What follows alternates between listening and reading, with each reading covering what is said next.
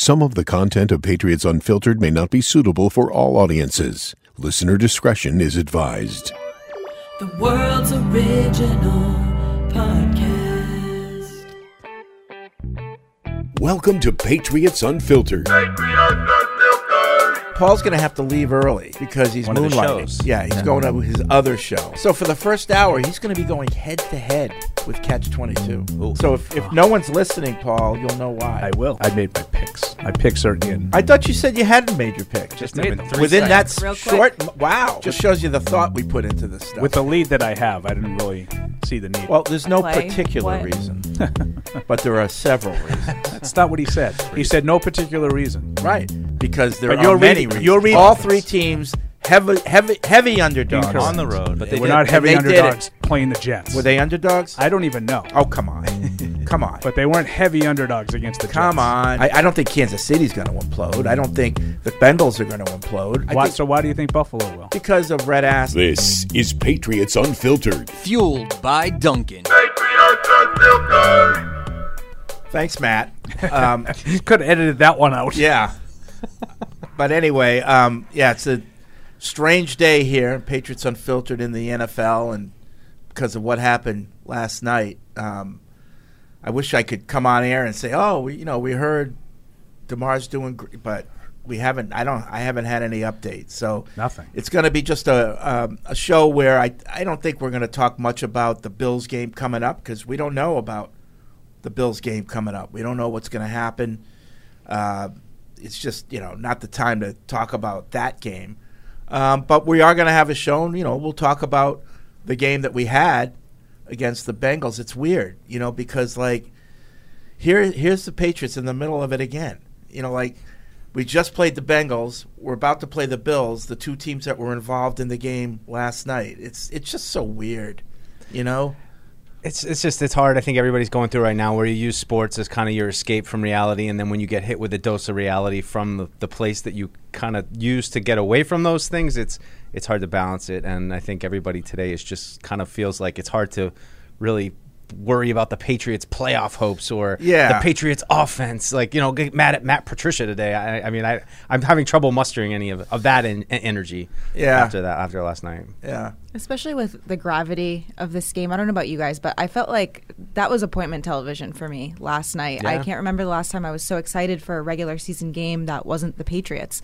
And to have that all play out the way it did in prime time, it, it kind of just rattles you. Yeah. Yeah, I- that's the thing. We all witnessed it, you know. It was, for me, it was the look on the players' faces. Yeah. Um, You know, you could just tell. I mean, there's always when guys get hurt, and you know, certainly guys walk over and you know maybe give a helmet tap if it seems like it might be something serious. But just the look of horror and dread on their faces, and even though as an audience you couldn't see what was actually going on, in, you know, in amongst the you know all the doctors that were that were working on him, you knew it was serious and you know, and then you take to Twitter, and, and then the Twitter wars begin. But at least, at least you were able to. I would just say two points. You, you get the information from Twitter, and then I would say there are obviously.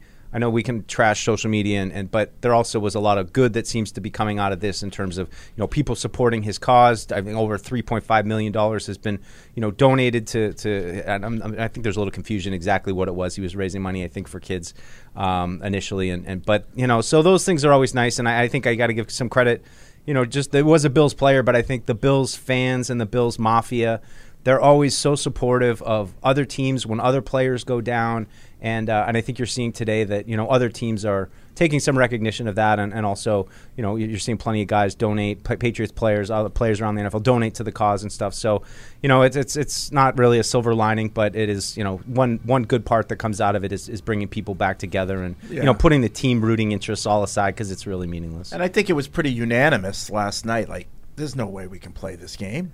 There's no way. I mean, I saw Josh Allen standing next to Joe Burrow, and I'm like, there's no way Yeah. that these guys are about to go compete against each other. They're standing there just looking like two guys who have just experienced a really, really tough life situation, and there's no way to click back into competitive, hey, I'm going to go beat this guy's ass now. Like, it's just, I, Yeah. I, I mean, I, I and I, it's like, like I don't know how many of you have, have seen someone in cardiac arrest and you know EMTs trying to bring No. them back to life. It's it's rattling, like you said, and so these guys just witnessed that. They don't know how he is. How do you go play and like? even and you do like someone's going to get hurt because you can't focus. Like Yeah. maybe half the guys are focused, the other half aren't, and now not. It's just it's an unsafe situation to put people in because of what they just witnessed, and their mind isn't on, you know, football. Like you know, it's why- it's why I hate preseason. You know, it's like you know half the guys are playing for a job, the other ones just want to get out of there, and you know you get injuries because guys aren't in it hundred percent mentally. And that's what would have happened last night had they made them play, and thank God they didn't. And, and I mean, can they turn the page by Sunday? I mean, I think even that. well, is- even is that is is a up in the air. I don't know, but you know, you, you hate to say, well, the game must go on and all that stuff. It doesn't have to go on, but I, I, I, think, I think they'll play Sunday. Um, but it, it'll, and hopefully by then they'll know Yeah. what's going on uh, with Hamlin. That's because that's the main thing. That that's all they care about right now. If you're a Buffalo Bill, is how's our teammate? Yeah, I think that's the biggest thing right now. The family did offer just a, a, a, I don't I don't want to call it an update. They were just thanking everyone and you know the medical people that that helped him. No, they said you know we'll let you know when we have an update. But I mean I think the last update we had was that you know he's uh, he's at the hospital and and you know we just is in critical condition. So Yeah. until you get some kind of update, it's hard to really turn the page and, and think about what's next. I, I think you just you need that report of you know, Yeah. hopefully that that he's stable, he's going to be okay. Um, but it's obviously a really complicated. I, I hate thing. that we haven't heard any updates since last night. Really. S- Yeah, it just provides such a breeding ground for such well- irresponsible speculation. Well, I hate it because I don't think there is an update to give. Right. That's Right. what I hate about. Well, I think that was confirmed by the family. Yeah. Yeah. The statement that Mike just um, Yeah. just referenced. Yeah. You know, they said, you know, we'll provide updates. Yeah, as I don't think they're holding them. back. I just don't think that there's any change. That's what I hate. And that's Right. yeah, that's that's unfortunate because you would hope that we would have woken up this morning to at least a glimmer yeah. of, of good news, and you know it's status quo. So we're going to have to talk about you know, and I say we, I don't mean just the four of us on the show. I mean the the league is going to have to talk about things that people probably aren't ready to talk about, but. To your point, Fred, a- at some point they are going to have to turn a page Yeah. and life is going to have to go on. It and I know it sounds cold, but there's a week 18 coming up at the end of the you know at, at the end of the season here that I, I think is going to have to get played. Yeah. Yeah, and I mean, I don't know how you get around it without I mean, if I'm the Bills and if you know six, seven guys come to me, you know, if I'm McDermott or whoever the owner is, and say, you know what, I just I don't feel like I can play this week. Okay, Yeah. no, what we're not. g- Yeah. You don't have to play this week. Yeah, I mean, I, for Buffalo specifically, I think it might be a little different. Yeah. I, I I was talking about the rest of the league. Yeah, yeah, at- yeah. at Oh, yeah, they- you know, Buffalo. I think you're right, Fred. If Yeah. they if they don't agree that they can play, I mean, I think a forfeit is on the table. I, like, I, I don't know how you get around. You can't make them play. No, no. especially where they have two games to go. So I mean, I, one thing I thought of initially was like, could you just kind of push that game a week and maybe try to play Bengals Bills on Monday night, give the rest of the teams kind of a, a weekend off, and then eat into the the bye week in between the conference championships. You and- could. Yeah, you I would have gone the opposite. I would have played the the week 18 schedule as is, and then let the the Bills and, and Bengals play that first week of the, the wild card round and then Yeah. push the playoffs back. But Yeah. there's no answers. There's no there's no easy solution. I mean, I, I, when my, you're in this situation. I think they should just call it a tie. If, if both teams agree, call it a tie and live with whatever those ramifications are, and that's it. That's it. I agree with you. Yeah, but we'll see what happens. All right, so we're we're not going to focus on the Bills game coming up, like I said, because we we have no idea uh, what's going to happen. So, but you know, we we let's talk about the game that the Patriots had uh, with the Bengals. Um, you know, and Evan just sat down. It's Deuces here, Evan, Alex, Paul, myself, Matt's in the booth. Full house. Yeah, it's a full house. Um, you know, and I I do want to talk about that because there's there's a debate, and it's an honest debate about did the defense have a great game or not? Is it because you're playing against Teddy Bridgewater, and then he went down in the third quarter, and then you're playing against Tyler Skylar Thompson, and is that why the defense looked really good? Uh, and I think it's you know you can have an opinion either way. I I think I think the defense played pretty well. I think even when Bridgewater was in there, they had held you know the numbers down, and I think they were playing pretty well. Um, you know, it, it didn't hurt. It didn't help. Obviously, the Bengals that he went down. All right, they, they, Yeah. it's the Dolphins. I, I, that- what, what? Why am I thinking we? Put his foot down. That's we why- Well, now, now you're confusing me. yeah, I know. So I'm I'm rattled. All right, the And a Dolphins. traumatic I, I'm rattled. Yeah.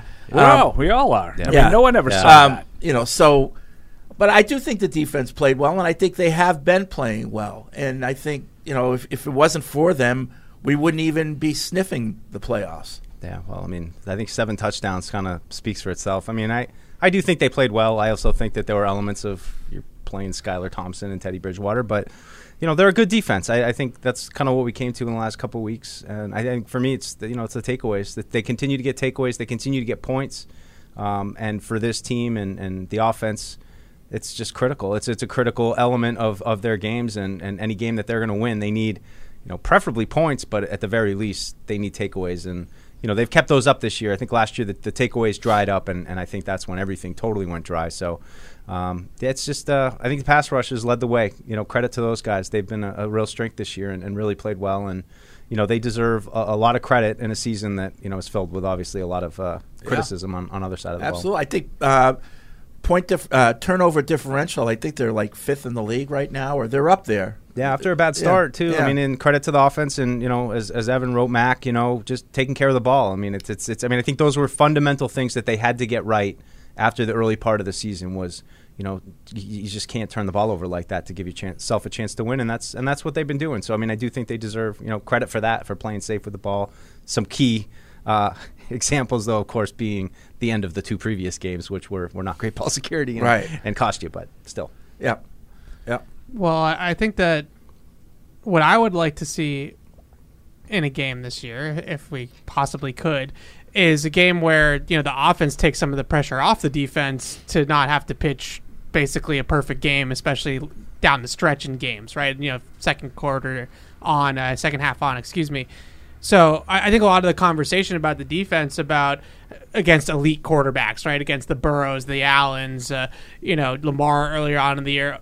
Okay, but what would have happened in some of those games if the offense was pulling its weight in, in the game? Right. For, right. You know, what would have happened if the defense wasn't out there for 37 minutes of the game uh, against Cincinnati a, a couple weeks ago, or uh, against the Raiders. You know, especially in that first half, they were on the field a ton, and then they give up the touchdown drive at the end of the game. Well, were they gassed because they were on the field for 40 minutes? You know, wh- where is sort of that line as well? Because I think the defense has really played well, and unlike the offense, has played above maybe their talent level at, at times this year, especially in the secondary. And in this game, they they played a ton of zone. They they were eighty percent zone. They played a lot of split safety zone. You know, cover two quarters, things like that. And speaking to the players after the game, they simply said that they couldn't give up big plays in this one. Right? You know, they much rather force.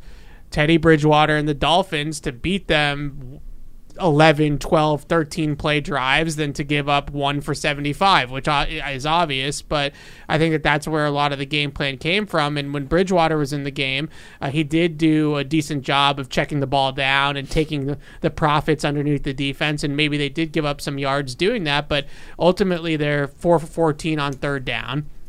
Uh, they obviously had the two turnovers in the second half, a- and I think that they executed the game plan. Now, is that game plan aesthetically pleasing to the point where they're covering every blade of grass and absolutely shutting down the offense? Maybe, maybe not. But I think that that was they knew they were going to give up some stuff underneath it to protect and- against the big. And you can talk about you know uh, backup quarterback, third string quarterback for Miami, um, but remember the Patriots were without three of their corners. You know, so it was kind of like, all right, so your backups against our backups, and you know, let's see what happens. Um, I like Evan said, I, I think they there was a, a clear game plan on defense, and I think they did their job. I think they did their job to the best of their abilities, and I, I was pleased with it. You know? Yeah, you no, Evan, you weren't too impressed though with uh with McDaniel. I was I, I was enjoying your your write up. Just, but I think that there's like you know to your point, it's like I think this Patriots defense when they get beat, you know you know what it kind of looks like, Right. And why don't teams do that all the time? Well, so I think that there was an element of this that you know, the old coaching adage is that you run away from man and you find the soft spots in zone, right? So if the Patriots are playing 80% zone, the crossing routes and stretching the field horizontally might not be the best approach.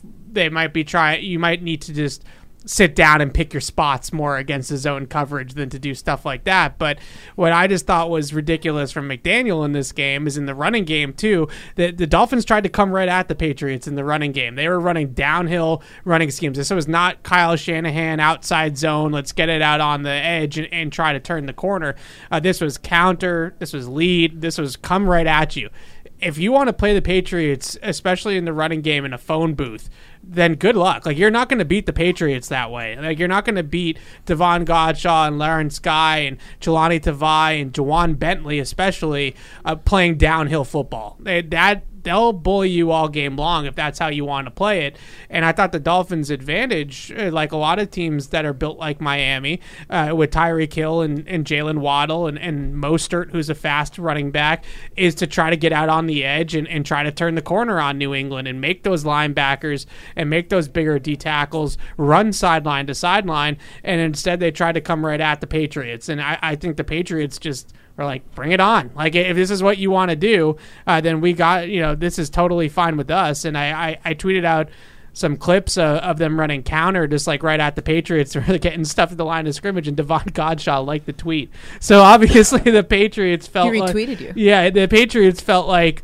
Why are you running right at us, right? Like this is not, you know, going to be a, a good formula for you, and and that's really how the game played out. Especially, I thought that the Dolphins, on first down ran the ball a ton. Like they were trying to run the football in this game, and the Patriots were just not having any of it. And, and I, I just can't believe that that was the Well, do you plan. think that they were doing that to protect the quarterbacks? Of course. to a degree, sure, but like you can protect the quarterbacks by throwing the ball behind the line of scrimmage, also, right? Yeah. You know, you you send Hill in motion and you flip it out to him. Is that a hard throw for the quarterback to make? And Mike McDaniel was here in 2020 uh, with San Francisco, and Jimmy Garoppolo threw, I think it was nine passes behind the line of scrimmage that gained 11 yards on average per attempt on just end around type of throws, right? You just motion the receiver out uh, into the formation, into the uh, Y part of the formation, and you set up a screen on that side of the field or something like that, and you just run the football uh, essentially with your receivers. And, and that's what the Niners did in that game ad nauseum, and it, and it worked to perfection. But do, do you think that McDaniel or you know whoever they, they saw a lighter box and said you know let's try to do let's try to run it. And the Patriots were able to still stop it even you know with the extra backs on the field. maybe. I, I I just the I think that there was an element of this game where to your point Mike McDaniel I think uh, overthought it honestly. Where maybe that he looked at the three and four safety packages the Patriots are going out there with. He looked at the depleted secondary. You know, that you're missing the rookie Joneses, you're missing Jalen Mills, and we have Tyreek Hill and Jaylen Waddle, and, and we think that we can just beat you on the outside in this game. But they're running vertical concepts with, hmm. with those guys, and they're trying to get the ball down the field. And there were a few opportunities where they could have gotten it down the field, but Bridgewater just didn't trust himself to hit the you know to hit the holes in the zone coverage, and the Patriots just basically said, "Hey, we're going to run cover two, and if he's going to hit it in the cover two hole along the sideline on a dot to Tyreek Hill, and he's going to beat us like that, then so be it. But we don't think he can do it." And, Yeah. he, did, and he didn't. He didn't even try. Right. So if that's the game plan, I, I just thought that from a Mike McDaniel standpoint, uh, Tyreek Hill and Jaylen Waddle did not have the ball in their hands nearly enough in this game.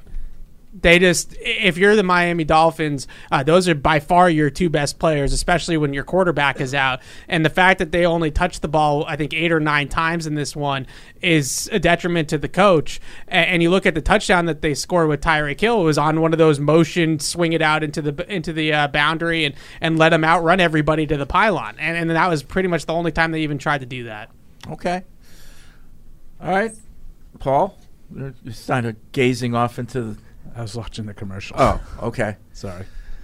Every time the footage comes up just from the game, it's I know. it's hard to not to all of a sudden just get stuck watching it. Yeah, yeah. So so Patriots, you know, pulled back to 500 with the win, um, and uh, we'll, we'll see what happens. You know, I, I listen. I, you know, I, I know we're not going to talk about the Bills game, but I, I before last night, I was hoping that the Bills had something to play for, and that they come out, you know, needing to win the game, and just you know, let's play a game like that rather than you know, Patriots won, but Yeah. you know, I, don't- hate that. I think you got know? it though. Uh, I you mean, got it. Just, yeah, there's Yeah, no now way, you got it. There's no way around. I mean, Right. unless this game is played two weeks out. If it's played Sunday, I don't. I mean, I don't. Like you said, I don't even know how Buffalo can turn the page. And you know, tomorrow's supposed to be day one. I mean, they, they're probably supposed to be in the building today, Like, getting the game Football's plan. such a unique sport. You know, it's why you can't really have a Pro Bowl game because you can't play. You know, like how do you, if you're a Patriot, line somebody up and and Hmm. hit him as hard as you can with with what happened? You know what I mean? It's just like like I I'm gonna just demolish you. Oh, wait a minute. You know, Somebody, I, I forget, a former player tweeted out. I, I'm not sure, might have been Ryan Clark, but just said like the next snap of football is going to be the hardest one. It is. for everybody. Yeah. and uh, you know I agree with that. And once you get going, you'll get back into. It. But I mean, it's you know even just we were talking about it here, and, and Paul was mentioning you know an incident in baseball where this kind of thing Right. you know can happen. And you know even me with a kid in little league, it's you know I think it, it just affects everybody. It's bigger than football. It's not just a football you know unique thing. These are you know kind of uh, injuries and, and things that can happen Well, in just about any sport in the right circumstances. Right, with the amount of sports that are played in the United States, from youth all the way to pro, the amazing thing is this doesn't happen more often. yeah. I mean, it does happen. Little league, lacrosse, a kid in Cornell died with a direct hit from a ball to his chest.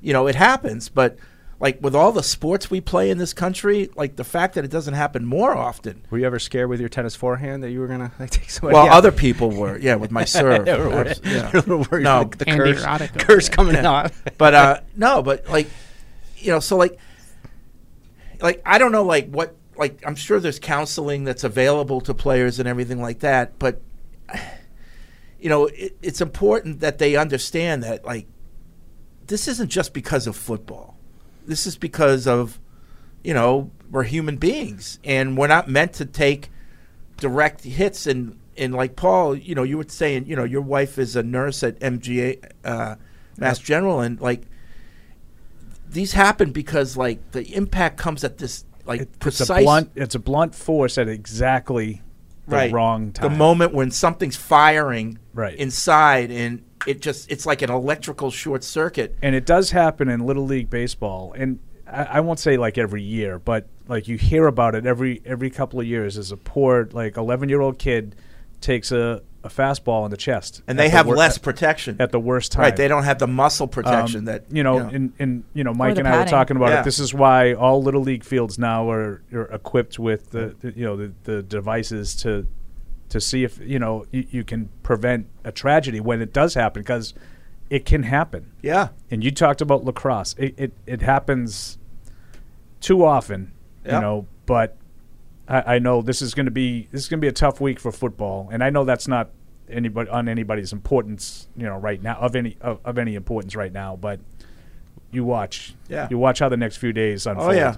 It'll be the attack on football again. Right.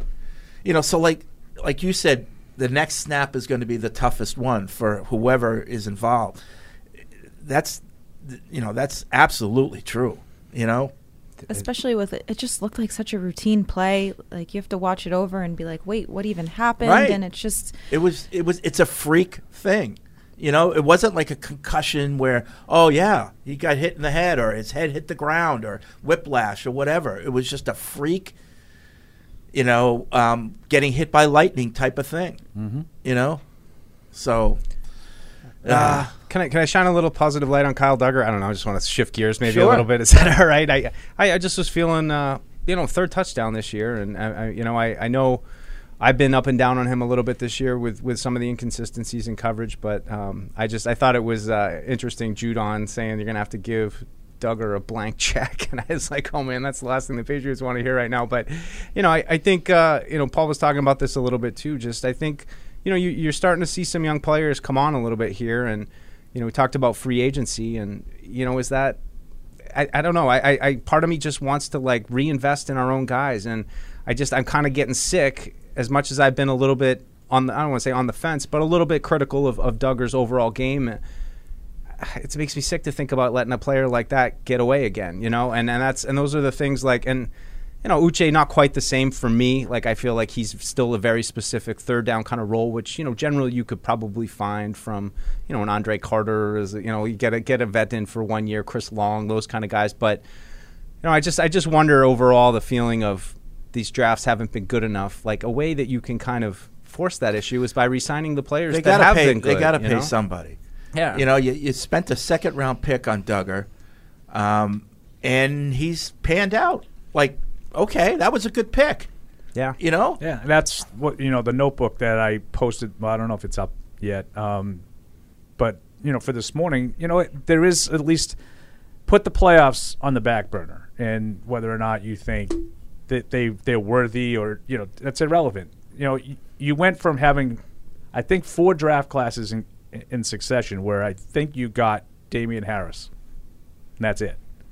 Now the last three years, a- a- again, there might not any be any Pro Bowl like All Pro, you know, Hall of Fame type players, but it's now Dugger, Uche, Onwenu in twenty, and you know, obviously the three guys from last year with Mac, Barmore, and Stevenson, and you know, we'll see about this year. But you know, Marcus Jones is already playing a huge role for you, and we'll see about the rest of the guys because there's been a lot of other guys that have made contributions at least in you know in, on a short term basis. Yeah. you know Marcus Jones has been consistently a contributor uh, now for the last three quarters of the season.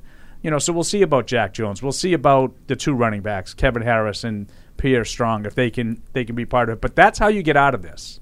yeah, You can't get out of it by spending 270 million guaranteed money in free agency. right, right. Like you you- the only way you can get out of it is by stacking draft classes. Right. And I think they've had a, a, a- you know three in a row now that I'm, I'm not telling you that's like the 74 Steelers, but you've had three in a row now that you've gotten contributors out of. Yep. Dugger's an awesome player. I I know that he gets some flack for the man coverage stuff, and every once in a while he gets a little bit loose in zone. But the amount of hats that they ask him to wear in this defense, he's the most versatile player in the defense by far, and he does all of them at at least a starting caliber level. Like not uh, not necessarily elite at everything. I, I think he still has some stuff that he needs to work out in coverage. You know, some instinctual stuff uh, in terms of man technique and maybe reading out route combinations and things like that in zone. But that takes time to develop those types of skills and takes experience. And maybe that can be the the last frontier of his game that comes and rounds into form. But in terms of run defense, uh, where he can play in the run defense, um, blitzing and then the ball hawking in, in zone when they do allow him to kind of roam in the middle in zone.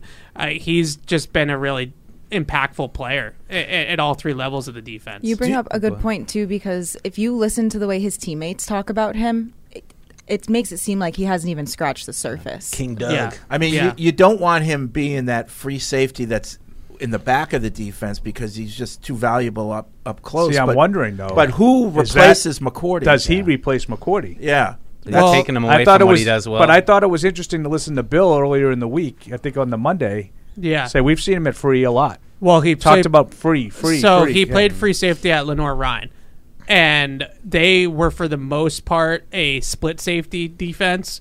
So they played a lot of quarters, Uh, which is different than playing center field, obviously. So it's it's a little bit of a different role, but I've always loved his his ability to really ball hawk in the back end and I, I've always felt like when they put him on a tight end for example and I get somebody's got to cover the tight end when you're going to play as much man coverage as the Patriots do but I, I thought it, it really it boxes him in, right? Where he can't be around the football. And he's at his best when he's allowed to just go see ball, get ball. And when they make him guard the tight end, it, it turns him into like Patrick Chung, right? Where he's just got the tight end. And the rest of the of the play doesn't necessarily matter uh, to him as much. But when they're allowing him to be that free player in the middle of the defense, he's a much more impactful. I think the guy that they are trying to get him to emulate is more like Rodney Harrison, who's somebody that wasn't really a guy that went one on one with the tight end a whole lot. Oh, oh, don't don't tell that to Ernie Adams. Uh oh. Yeah. Uh-oh. Don't tell that you, to you Ernie wandered, Adams. You wandered, you wandered down the wrong Dallas. road here. What did Ernie Dal- Adams say? Dallas, he Dallas told us Clark he told us the games in which they wouldn't have won unless Rodney Harrison went one on one with their tight end. Dallas. Really? Dallas, Oh, Dallas yeah. Clark. Interesting. Never did a thing. Okay. well, I, I definitely trust Ernie a little bit more than me on this,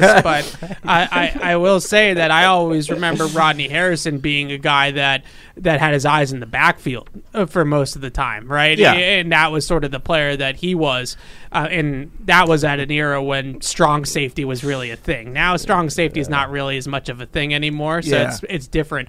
But I, I, I think that that's really when I think Dugger is at his best is when he's instinctively just being an athlete, whether that's dropping in zone or blitzing or playing the run or whatever. Uh, when they ask him to play man coverage on tight ends, I, I just don't feel like his impact on the game is as much as it can be uh, when he's allowed to see the football all the time. Because then you get the turnovers, then you get the tackles for loss and the run game.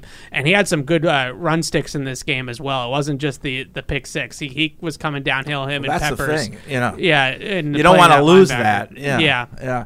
All right, 855 PATS 500 is the Ace Ticket Hotline. Web radio at patriots.com is the email address. Um, I, we'll open it up to uh, callers.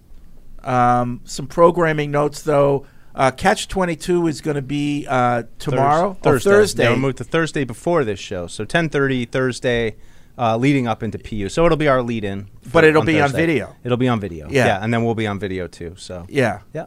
Okay, so that's their. Just wanted to. Hopefully, I mean, assuming everything gets you know back on track at some point. Yep. All right. Um, let's go to the uh, callers and emailers. I'm sure people have things they want to talk about. Uh, Sean's in Vancouver. What's up, Sean? Hi, uh, Tamara. You were commenting, and I, I, I saw the, the same thing uh, when I was watching last night. This Alex. is uh, Alex, not Tamara. It's okay though. I'm sorry, Alex. No worries. apologize. Oh my Yeah, god. but I, it, it it seemed like yeah, it, it's kind of routine. And uh, Paul, you were mentioning how this happens in other sports, and I, I've heard that as well for, with baseballs, and uh, it, it just seems so so crazy because I've never seen that before in the NFL. Uh, That's right. is this just like just a crazy weird like like you said strike lightning strikes you know this at this very moment because it did I couldn't see anything that that, that really was out of the un- ordinary right Yeah, it it was. That's why, like, you know, um, they talk. Who was it? Jerry Hughes. They were talking about who had a heart attack and died after the game. I think that was 1971. That was 50 Right, years right. ago. Um, it- we've never seen this. I mean, everybody that was on TV last night, Aikman, Booger, Mc, you know, everybody. It's like we've we've never seen this before.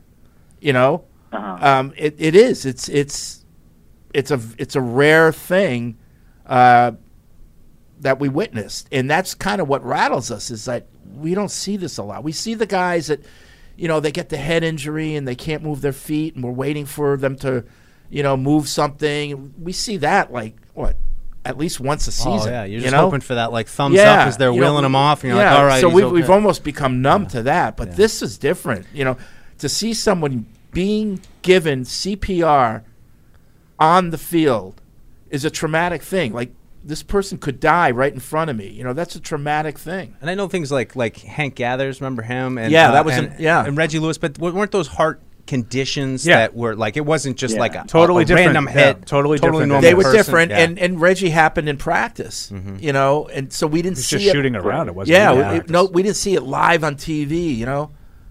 That's more Um, condition. This is just yeah. out of the blue. Yeah, you you know, uh, uh, on another topic, we, we've talked a lot about how much we we think there should be done in the off season for the offense in terms of coaching and the offensive line, wide receiver, but a li- little bit less attention was is on special teams, and, and I think that needs to be addressed as well. Changes on special teams. So, what are some of the things you'd like to see in terms of maybe suggestions for a coach for special teams or, or Joe some of the Judge, player? you already got him. He's on this team right now.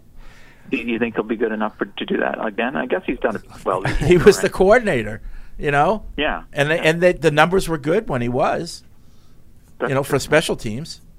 You know, it's a lot of you know, like it's it's just dumb mistakes. It's running into the punter twice already that Weird. really Yeah. that really Awesome cost them. We are so in the margins Yeah. when this stuff is an impact, though. Like Yeah. that that's the thing and like I, I'm not saying that it's not a factor because it certainly is a factor, but the fact that every single time they run into the punter, it's like this huge issue that they can't overcome is like a much bigger issue than Well, running yeah. into the punter. Right. Okay, like you know, it, fourth and six becomes fourth and one, and they give up the first down. Now the defense ended up getting the stop on that drive. They didn't give up a score on that drive, but like these are things that like I think it's worse in, in Minnesota, for example, when Yeah. they when they ran into the punter at the end of the game. There, like the defense can't get a stop and the offense can't answer. Like that's a bigger problem to me than than the one play that happens on special teams. It's just uh, we're so every little thing needs to go right you know, and and you can't have these like mistakes like that in the kicking game because they're already taking on water in these games as it is, and these mistakes just bury them even further down underneath the surface, and, and that's a problem. That's that's that's the bigger point is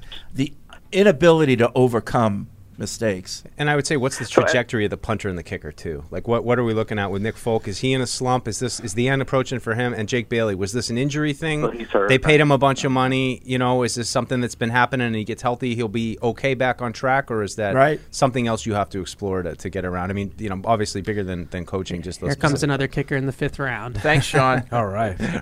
Uh, Todd's in North Carolina. Hey, Todd. for Wasser. So I was going to start going all Perillo, saying, you know, look what they did on the field. You're supposed to make a backup quarterback look like a like a backup quarterback, and they didn't do that with Bridgewater really well. blah blah blah, and was going to bust Evan for some stat stuff. But you know what I'm going to say? Evan's right.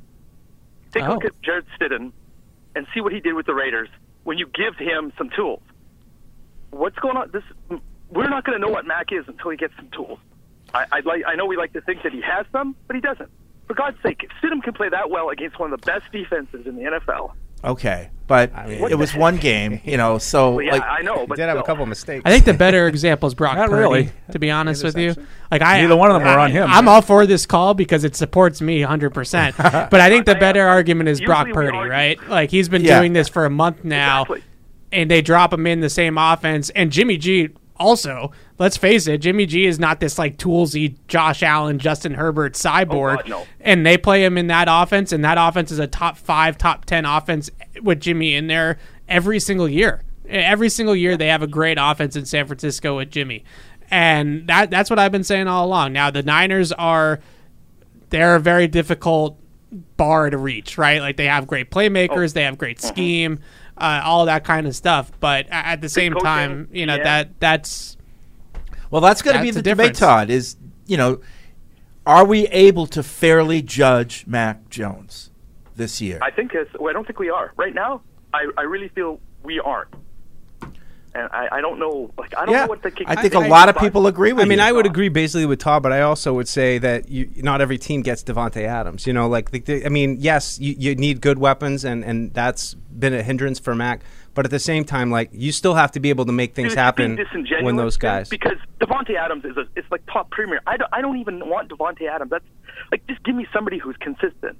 You know, somebody who's better than number sixteen. Number sixteen for us is amazing. He's like the Oh, yeah. best. Yeah, no. But he's not. He's a third. He's your third on the depth chart. Yeah. He's your consistent Should be. third on your depth chart. We don't have if you have Davante Adams, now. yeah. yeah. But I think his point is is that it doesn't even need to reach a, a Davante Adams Yeah, level. and like, there's a line, Can we. There's get a T line Higgins? between, on- like, T you Higgins have- would be the number one like receiver you have on the so Patriots little right that now. you can't even judge the quarterback and yeah we don't have the best the, maybe a top five receiver in the game but we still have enough to know that our quarterback is pretty good and can make things work with guys that maybe Mm-hmm. aren't the most elite guys but I, I agree with your point Todd I mean I, I think that the, it is below the the, the, the, pa- the pale of you know how much you need to be able to I give a never guy thought I would agree with Evan. I, I, I'm not. I'm not. I'm not saying this as a detriment to Jakobi Meyers because I think he's a, a, a good player, and this is more about the roster construction. But if you took every single team's leading receiver one through 32, like where does Meyers rank i- in that conversation? It's definitely in the bottom half. Like mm-hmm. I, I, you I know, would agree. It, it, it might even be bottom five. Yeah. Right. So so he's a, five, ve- a very low end number one receiver with the Patriots. So I'm not even asking them to go out and get Davante Adams or to go out and get Ja'Marr Chase or someone like that. But I, I look at these teams last night uh, before what obviously happened, and and you just look at uh, we when Cincinnati was here.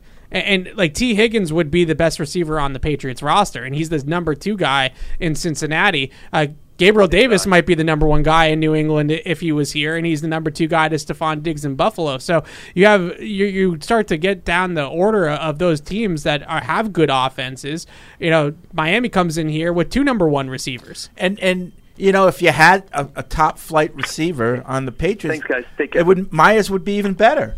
Yeah. it would make him better. You know, Yeah, I, I, I just think that you know the, the ultimately the thing that I always say with Mac is that there's enough good there uh, on film with him, especially in recent weeks. Like I would say f- since really Thanksgiving, except maybe in Buffalo, but in that game I think it was more the game plan was to throw the ball short and it just didn't really work. But I think from Thanksgiving on there was enough there to not necessarily say that he's going to be this great franchise long-term answer quarterback, but to go into year 3 thinking that we, you know, let's get let's let's see what we got with him in year three, and not eh, these people that want to just give up on him. And, and right now, after two seasons, I think are, are rushing to judgment. I on mean, I, it would you know it would be great to be a fly on the wall in the quarterback room or when they're doing film because what we're not seeing the evident mistakes that we saw earlier, but we don't know what he's missing.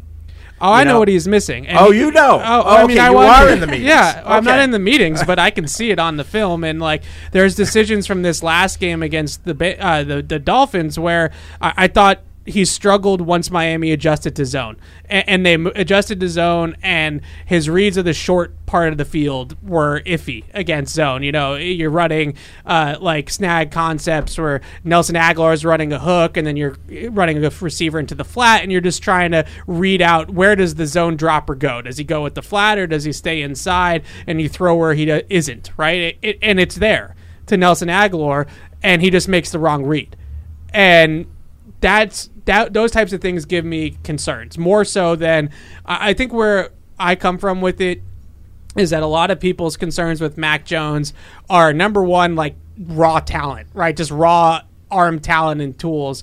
And then number two, and Boomer Esiason went on WEEI yesterday. I thought what he said it was kind of unfair. What- Yeah. But this ultimately, to me, Fred, Yeah. is, is such a big part of this Mac Jones discourse, and that is that people just don't like They the don't kid. like- yeah, like the he's whole- just his aesthetic is bad. He doesn't Yeah. have swagger. His body language is bad. Uh, you know, when he has a bad play, it looks really ugly.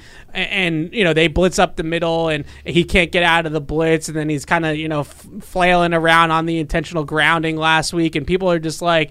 Ugh, it's just it's just ugly, right? Right. But uh, when you actually take out of it the the aesthetic of bad it and, and and how it looks, you know what I heard that, Paul. what what what is what is it? How did we get here? Like, what's the mistake on the play? Right, like Right. what? Why? What's the mistake? Is the mistake that the quarterback missed the read? Uh, that the quarterback held the ball too long, or is it that on third and one they called play action and Elandon Roberts was in the backfield in a ha- half a second? Right, like where's the mistake on the play? And I think more times than not, uh, there's a lot more times where I, I would say there's mistakes happening that are out of his control, and, and then That's that's what I don't know. right, Yeah, and that's what I think. You know, fans don't know, and they're they're they're going in with their bias, and you know, if they don't like Mac to begin with, then it's his mistake. If you don't like Matt Patricia, it's his Yeah, but I don't think there were too many people that entered the year not liking Mac. I think everybody was pretty much in agreement. Solid rookie year, something to build on. He's the guy for the future, and I think a lot of people have changed their opinions. I, I, don't think, it's a predisposed I- I- I think- dislike of Mac. I think um, I think there were both. I think there were a lot of people on the fence, and then those those people on the fence have now picked a side. You know, I don't think Zappe's performance is really and that didn't help. either. Yeah, that didn't help. And Matt getting helped off the field. Mm. That didn't help either. Which time? Yeah, see that. Memes are hard to No, live down. he wants to be Those snarky over there, exist but he doesn't even. I, I, what's your take then? I mean, I just wish that I played under those circumstances. Everything I did right, it was me. Everything I did wrong was because I was put in a bad position. But that's not what Evan said. That's kind of what people say. Like third and one, like okay, bad play call. I called that. That was part of my bad list on Sunday, right? Mm-hmm. I thought that was horrific. Evan and I talked about it live during the game. yeah. Not allowed to try to like make something Yeah. out of the play. But but okay, so every quarterback's going to make mistakes, and you know the younger you are, probably the more mistakes you are. I think the question that people are asking is if the other things were okay, then I think I could have anybody playing quarterback. I go back to the Belichick thing. Yeah. I if I if, Yeah. as long as I have a guy with a reasonable amount of ability and intelligence, I'm going to do all the work for him, and I can be Brock Purdy. To, I- have, I, to Evan's I, point I just earlier. think that it- right now the biggest thing to me, like the third and one, like what do you want him to do? Like Elandon Roberts is on I hated top that call. You know that. Like I we know, talked about I- I this just- live. I hate. I'm not defending the, He- anything about that play. Right. I just don't know what you want him to do there. But I just don't think that he can overcome anything that goes bad. That's my point. Okay, but you know, the the ball to Hunter Henry, he's got Jaelan Phillips like right in his face, and he throws it right staring down the barrel. And I didn't say he's incapable of making any plays. I, I I just think that those types of plays happen more than people give him credit for because I think a lot of people are just out on him. You know, and I think a that- lot of people have already made up their mind. I think a lot of people like Dan Orlovsky, who con- continues to bang the drum, I think out of pure hatred of Matt Patricia from Detroit, is calling these plays out like this guy can't play. I'm like, oh, okay, now I get it. If you make three NFL caliber throws, everybody that is down on him is wrong. I Right. get it. I mean, like. So, like you say that, like people are predisposed to not like him. I'm not predisposed to not like him. I'm unsure of whether or not he could be a franchise quarterback. Yeah. I am too. But that that's that's not a predisposition. I think there are a lot of guys that are predisposed to think that he's the man Right. because that's what they thought coming out of college. He was the most NFL ready. That's the way that they all viewed him. And now, no matter what happens, it's the structure's fault. Well, I think for those people, like even those people that said he's the most NFL ready, said, but he's got a ceiling. But he's got a ceiling. And now those people are like, yeah, but the things that we thought that he had going for him, which was the accuracy, the re- the recognition, you know, we're not seeing that. You know, and so yeah, I mean, I that's- don't think that's I don't I- think you've seen poise, but I think yeah. the accuracy is still. I thought like that throw that Evan's talking about to Hunter Henry. oh, that was a great throw. like it was, I, I still see Yeah. for the Yeah. most part a pretty accurate pass. That's why I always. That's why I keep going back to the structure and the coaching of things because accuracy, timing, anticipation, uh, processing, mental processing. These were strengths on his rookie tape, right? So, like, all, did he all of a sudden forget how to play football? No, of course not. Like, he didn't just forget how to read an underneath zone overnight or in one off season or something like that. I, I don't know why how you get there that all of a sudden now you know he reads out a, a, a trips formation and he's throwing to the wrong guy I, I i don't know how we got there but with mcdaniels last year that ball is to nelson agholor right now the ball is to jakobi meyers in double coverage like i, I don't know how we made it to that point but that's why i'm always harping on the fact that okay, if we come in next year, and I'm not asking for Davante Adams and Kyle Shanahan, like can we just give him some semblance of solid foundation uh, to work with, and then he is still failing? Then we can have the conversation of let's let's move on and or let's find something better. But I'm willing to at least give him next year. That's not to say Oh. that I'm convinced. I, just am willing There's to give no it to way him. I'm pulling the Yeah. plug after two years. Like no, like I- I think too much these else. these guys have to be bad guys off the field and sabotage a locker room to not get three years as fir- first round quarterback. I mean, Yeah. you have to give him another year. Yeah, I mean, comparing last year to this year, like I thought Mac was okay last year. Um, I think that he was protected in in the way that they ran their offense, and I think he had Josh McDaniels last year. Um, you know, you ask like what what happened? Where did how, how did we get where we are? Well, the thing that's changed is Yeah. is who his Yeah. coordinator is and who his Yeah, QB I mean, coaches. Yeah, that's that th- that's a fact, but it doesn't look into any of the whys that Evan's talking about. Now, I think Evan and I would probably disagree on some of the whys.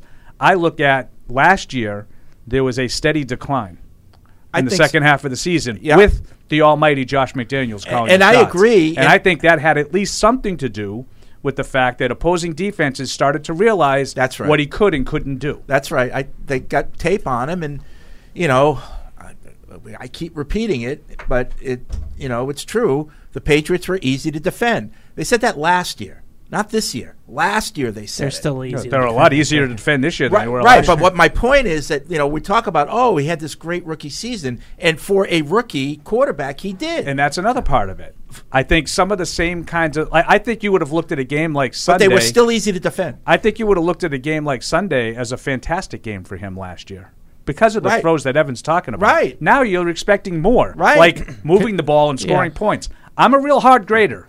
if you can do those things, I'll tell you that I think you played well. Yeah. And they don't do Yeah. those things more often than not. They don't move it and they don't score. I think consistency is the last frontier for him. Right. Because he ha- and that's what I wrote in in after further review this week is that I I can make a, a hitting the mic and everything. Bill Belichick over here. I, I can make the uh, I can make a cut up uh, of him throwing the ball down the field with great accuracy and timing, or Matt's back. what what PFF likes to call big time throws. Which right now he's got 21 of them on the year. He's actually top five in how in rate of big time throws because he missed some games. You can't really go by the raw total.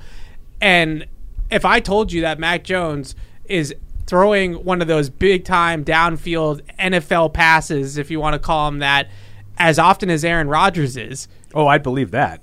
Well, Aaron Rodgers is top five in the stat too. Yeah, I, I believe Aaron Rodgers had, uh, took the first 12 weeks off. or or is as often you know as uh, Josh Allen leads the league in, in the stat and is fractions ahead of Mac Jones, you would probably tell me I'm I'm crazy, but that's that's that's the fact, right? That's like what we're seeing. The problem is is that he has these stretches like the middle two quarters on Sunday where the consistency isn't there and he's not hitting layups, right? So I I, I think that the downfield throws are great, but you got to be able to consistently hit the layups on first and when- ten. when I, I would also say, like, you know, to, to cherry pick a stat like that and say that he's up there with the best in the game while not acknowledging that, like, well, their offenses are so much better. Like, I mean, the Bills have punted like a third of the times that the Patriots have punted this year. So, yeah, maybe Josh Allen isn't always making it with, with deep throws or whatever, big time throws. Is it big time throws? that that's what I'm saying though. Maybe it's not always big time throws, but they're always moving the ball and they're always productive. And and when they do that stat, do they take in the consideration the attempts? Like, okay, so he's got 21 big time throws. What's the percentage of attempts there compared well, his to percentage, his percentage, uh, uh, the rate of which he does it is big time throws over pass attempts, right? So, uh, to me, the issue isn't the the issue isn't the high level throws down the field. Like he can do that. All right, he he did it on Sunday. He he did it in the second half against Cincinnati. The the issue is right now with him is the layups, right? Like hitting Hunter Henry in the flat and and it's first and ten, and if you hit Hunter Henry in the flat, it's now second and four, but it's incomplete, so now it's second and ten, right? Or that Agholor example I gave you, like these these throws are the ones to to Paul's point. These throws are the ones that continue drives. Like these are drive starting throws, or these are throws that keep you in second and third and manageables to continue to move the football down the field. And that's where you get into three and out, right? It's it's stuffed run on first down, incomplete on second down, incomplete on third down, punt, right? Because third down's now third and nine, right? Every single time because you're not converting on first and second. So he's got to do a better job on early downs of making those easy throws, no doubt about it. And a lot of that, I think, came in the short part of the field in this last game. But that, that, that to me is his last frontier. It's just the consistency on seeing it and accurately putting the ball on receivers every single time he drops back to pass when there's openings in the defense. It's not always going to be open, but when there are openings in the defense, you got to hit the, the bunnies, and, and he's missing too many of those right now. All right, we're going to take a break. Uh, when we come back, more calls and emails here on Patriots Unfiltered. Verizon, the network America relies on, and the official 5G network of the New England Patriots. How did Verizon build the fastest 5G in the world?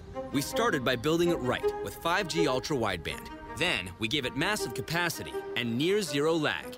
And it's not just fast, it's 25 times faster than today's 4G networks.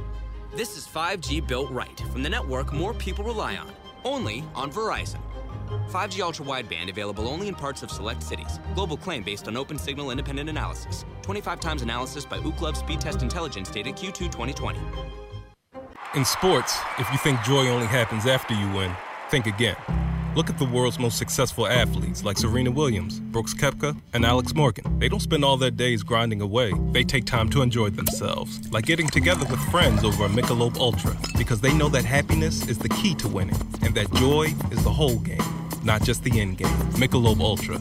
95 calories, 2.6 grams of carbs. It's only worth it if you enjoy it. Enjoy responsibly. AB Michelob Ultra Light Beer, St. Louis, Missouri.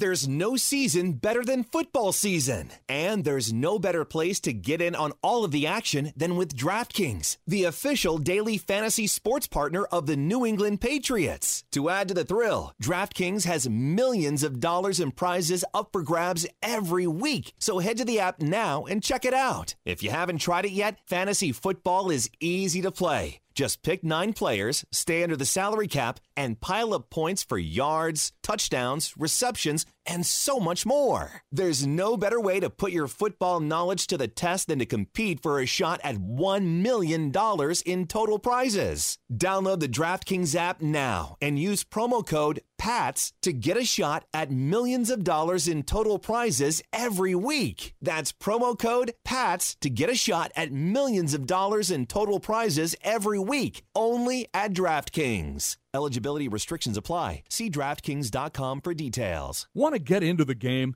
Get coached up at Dean College. Equipped with exclusive academic partnerships featuring the Patriots, Revolution, Providence Bruins, summer baseball, and more, our classrooms are set up for success by learning directly from the pros. Dean College has programs in communications, sports management, business, and marketing with unprecedented hands on experiences. Our students take what they learn in the classroom and put it right to work in the marketplace. At Dean College, our students don't just play games, we run them. Visit us at dean.edu. Patriot Place is the region's number one shopping, dining, and entertainment destination. Shop your favorites, including Vineyard Vines, Express, Olympia Sports, Petco, and more. Enjoy dining at one of our 19 restaurants, including Six String Grill and Stage, Scorpion Bar, and Bar Louie. And don't forget about the entertainment. Explore your inner artist at Muse Paint Bar, watch a movie at Showcase Cinema Deluxe, or grab a controller and start gaming at Helix Esports. For a complete directory listing, please visit patriot-place.com. When someone accidentally threw away the school play costumes, Oh no! replacements were shipped with FedEx. And with picture proof of delivery, everyone could focus on the perfect opening night. FedEx, where now meets next. For residential delivery only. Some people are never content with simply being good. Not when they can be great. But it takes a big step to get there. In fact, it takes a leap of faith, a belief in what you're striving toward, and a willingness to make the commitment, day in and day out, to something bigger than yourself. Putnam is proud to partner with those who share their own commitment to performance excellence. This is Matt Light for Putnam Investments, a world of investing. Patriots fans, you'll want to check out the replay on this one. Pat the Patriot is stealing the show tonight with his Bank of America mobile banking app. That's right, folks. So here we see Pat cheering, and then whammo! Is that Bank of America life plan? Looks like he's saving up for some big future moves. Planning the next vacay, huh, big guy? And wait, now he's paying back his buddy for concessions using Zelle? No penalty there. Incredible! No way! As if that double move wasn't impressive enough, now he's beefing up his account defense with security meter? Holy cannoli, what a performance! Bank of America's digital tools are so impressive, Patriot fans just can't stop banking. Learn more at bankofamerica.com/banking. You must be enrolled in online banking or download the latest version of the mobile banking app only available on select mobile devices. Message and data rates may apply. Terms and conditions apply. Member FDIC. Verizon, the network America relies on, and the official 5G network of the New England Patriots. How did Verizon build the fastest 5G in the world? We started by building it right with 5G ultra wideband. Then we gave it massive capacity and near zero lag. And it's not just fast, it's 25 times faster than today's 4G networks. This is 5G built right from the network more people rely on, only on Verizon. 5G ultra wideband available only in parts of select cities. Global claim based on open signal independent analysis. 25 times analysis by Ookla Speed Test Intelligence data Q2 2020. In sports, if you think joy only happens after you win, think again. Look at the world's most successful athletes like Serena Williams, Brooks Koepka, and Alex Morgan. They don't spend all their days grinding away. They take time to enjoy themselves, like getting together with friends over a Michelob Ultra, because they know that happiness is the key to winning, and that joy is the whole game, not just the end game. Michelob Ultra. 95 calories, 2.6 grams of carbs. It's only worth it if you enjoy it. Enjoy responsibly. AB Michelob Ultra Light Beer, St. Louis, Missouri. There's no season better than football season. And there's no better place to get in on all of the action than with DraftKings, the official daily fantasy sports partner of the New England Patriots. To add to the thrill, DraftKings has millions of dollars in prizes up for grabs every week. So head to the app now and check it out. If you haven't tried it yet, fantasy football is easy to play. Just pick nine players, stay under the salary cap, and pile up points for yards, touchdowns, receptions, and so much more. There's no better way to put your football knowledge to the test than to compete for a shot at $1 million in total prizes. Download the DraftKings app now and use promo code PATS to get a shot at millions of dollars in total prizes every week. That's promo code PATS to get a shot at millions of dollars in total prizes every week, only at DraftKings. Eligibility restrictions apply. See DraftKings.com for details. Want to get into the game? Get coached up at Dean College. Equipped with exclusive academic partnerships featuring the Patriots, Revolution, Providence Bruins, summer baseball, and more, our classrooms are set up for success by learning directly from the pros. Dean College has programs in communications, sports management, business, and marketing with unprecedented hands on experiences. Our students take what they learn in the classroom and put it right to work in the marketplace. At Dean College, our students don't just play games, we run them. Visit us at dean.edu. Patriot Place is the region's number one shopping, dining, and entertainment destination. Shop your favorites, including Vineyard Vines, Express, Olympia Sports, Petco, and more. Enjoy dining at one of our 19 restaurants, including Six String Grill and Stage, Scorpion Bar, and Bar Louie. And don't forget about the entertainment. Explore your inner artist at Muse Paint Bar, watch a movie at Showcase Cinema Deluxe, or grab a controller and start gaming at Helix Esports. For a complete directory listing, please visit patriot-place.com. When someone accidentally threw away the school play costumes, Oh no! replacements were shipped with FedEx. And with picture proof of delivery, everyone could focus on the perfect opening night. FedEx, where now meets next. For residential delivery only. Some people are never content with simply being good. Not when they can be great. But it takes a big step to get there. In fact, it takes a leap of faith, a belief in what you're striving toward, and a willingness to make the commitment, day in and day out, to something bigger than yourself. Putnam is proud to partner with those who share their own commitment to performance excellence. This is Matt Light for Putnam Investments, a world of investing. They keep their playoff hopes alive. They win against the Dolphins. Jones back under center from the near hash, right hash. Dropping back on second down. Nate Pocket closing and throws a long ball right for Thornton. He makes the grab, stepping across the sideline, and he had it in the field of play. Snap to Jones. He's throwing it towards Thornton. Left corner of the end zone. Caught. Touchdown New England at the near pylon. We got first quarter points, baby. Touchdown. Good timing by Jones because you got a free blitzer. He reads the blitz, senses the pressure. This is old Mac Jones, vintage Mac Jones from a year ago. Free blitzer off the back foot, spins a dime right in the flat to Thornton, right in front of that left pylon. The punter for the Dolphins is Thomas Morstead. The veteran under pressure, punts it away, and he's hit with the rush by the Patriots as the ball bounds along the near sideline. He got clobbered by Brenden Schooler coming right up the middle, and Brad Allen, without hesitation, dropped the flag. Now is it five or 15? It's on last Running year's into the kicker. There you go. Defense number 41. Five yard penalty. Still fourth down. But now McDaniel gets a do-over on fourth and one. But he's going to go for it So he's going to send the offense back out there. He pulls away, gives it to the up man Wilson, and he's got a first down with a plunge to the right side. He was lined up as the fullback. He barely made it, lunging across the 35. Now Wilson, the single back. Bridgewater, two tight end stack right. Hill in motion right to left. Bridgewater takes the snap, swings at the hill, left left. Trying to outrun the defense. Turns the corner, reaches out the football at the pylon. Did he get there for the score? He did. Touchdown Miami. Oh, wow! Double backflip. Bridgewater drops back against the three-man rush. He's in trouble. He spins away. There you go. And he's swallowed up. Thank the you. Patriots get to All right, back here on Patriots Unfiltered, it's Deuce, Evan, Alex, Paul, myself, Matt in the booth, and uh, we're talking about, you know, the Patriots, obviously, but um, also concerned with Damar Hamlin's condition, and uh, there are no updates uh, from him being in critical condition, uh, which I don't like that, but that's where we are, and um, you know, we, we're not going to really talk about the Bills matchup. There's no point in, in talking about that game at this point. So, Well, we wouldn't normally anyway. no, we would Tuesday. No, we wouldn't. But you know, there's the whole the whole playoff ramifications. If we win, if we don't, and all that. It's like we we, we can leave that for now. Yeah. Um, you know, let's let's let's wait until we find out what's going on with Hamlin.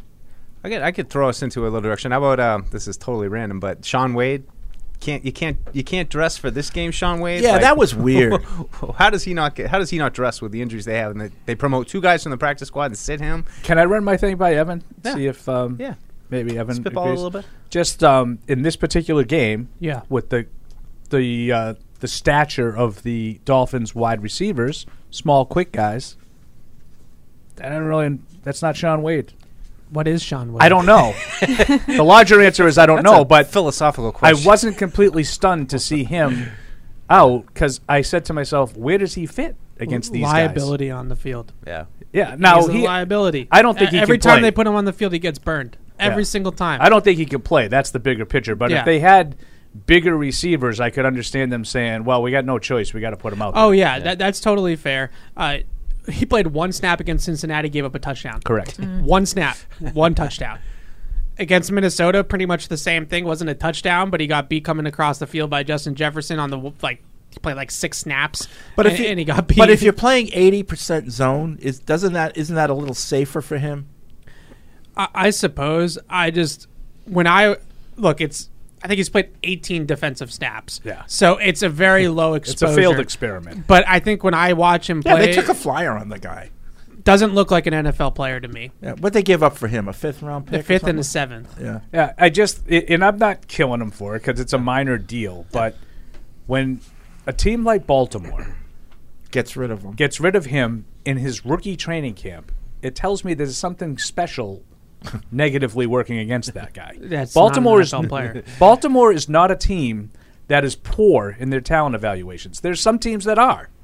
Like for them to pull the, pl- you know, the Raiders have had a litany of high draft picks that they've cut first and second year. Like they've missed, you know, whether it be for character reasons or otherwise. Baltimore's not one of those teams. So when Baltimore was ready to pull the plug on a, I think a fifth round pick, Yeah. a fifth round pick coming out of his rookie training camp, that's that's like unprecedented. It's it's so weird with Shaun Wade too. So his timeline at Ohio State in 2019, he was a shutdown slot for them. That eh, people, I know there's some things out there that said he was going to be first round pick. He was he was going to be a top 100 pick. He would have been taken on day two, but he was a good prospect. He comes back to Ohio State in 2020, and they had to play him on the outside because they just didn't have anybody out there. They had to move him outside. He gets injured, and then DeVonta Smith took his lunch money in the national championship game, and he falls to the fifth round. And I think that the thought for everybody when they acquired him was, well, if they can get the 2019 player, then then maybe they have Bill something will fix here. him. Right.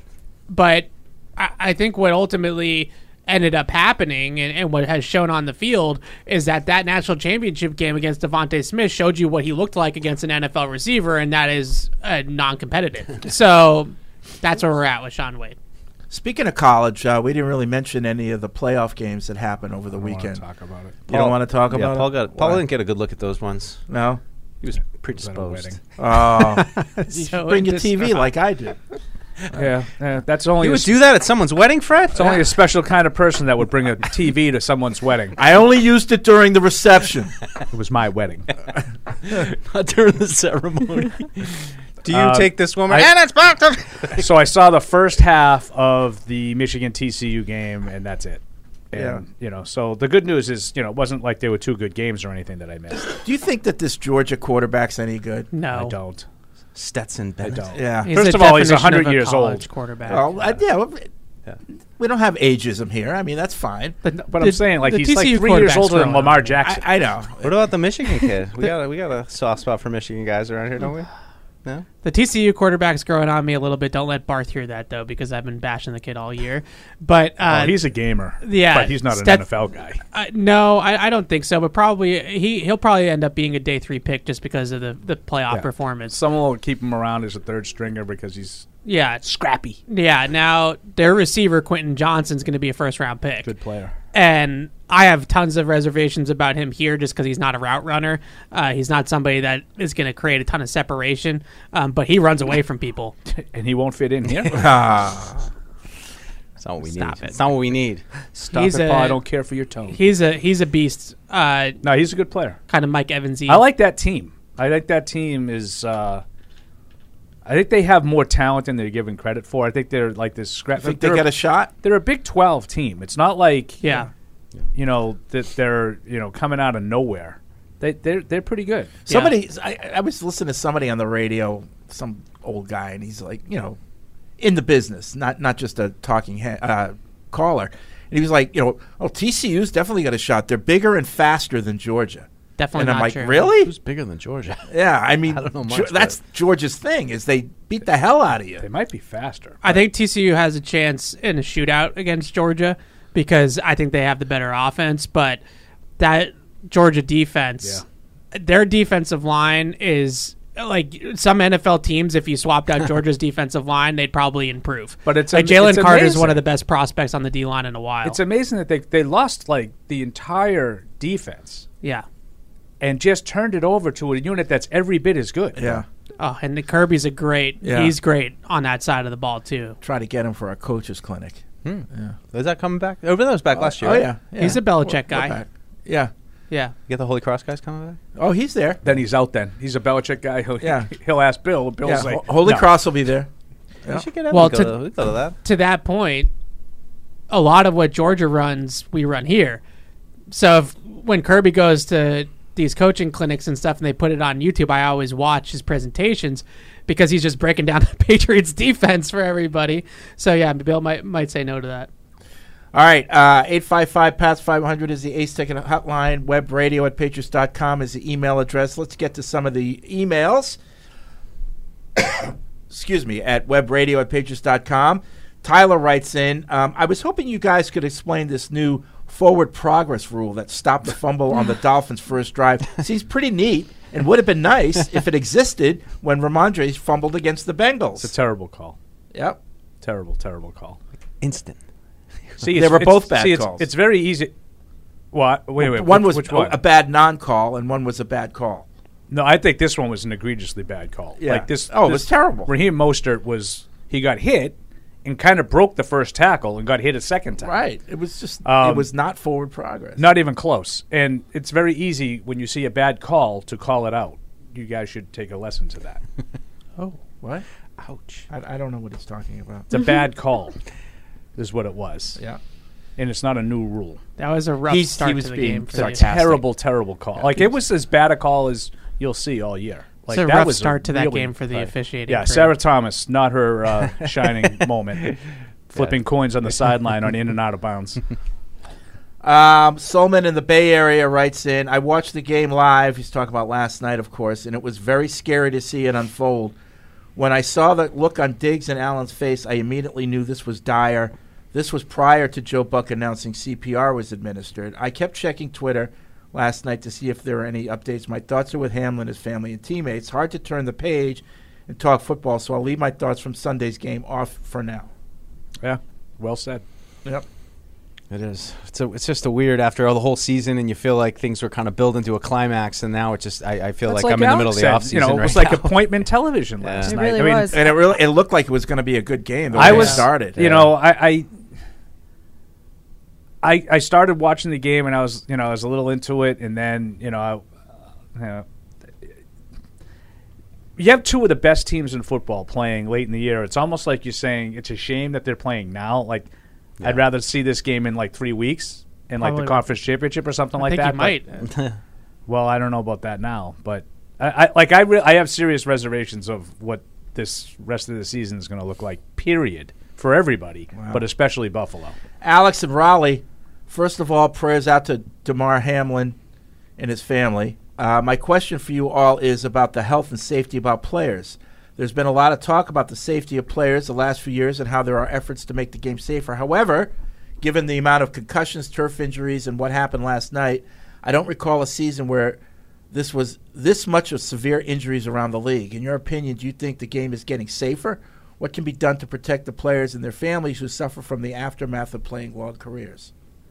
Again, this particular thing that happened last night, it it's not a football injury. And, and it's not. Those things that he's talking about are, are actually all down. I Yeah. mean, the, it, just in terms of strict data. Yeah. Mhm. Like concussions and whatnot, and uh, the turf-related injuries. I, you know, maybe that's wrong. Maybe they're the NFL is propaganding us. uh, You know, like they, they want to do, but the numbers say that they're down.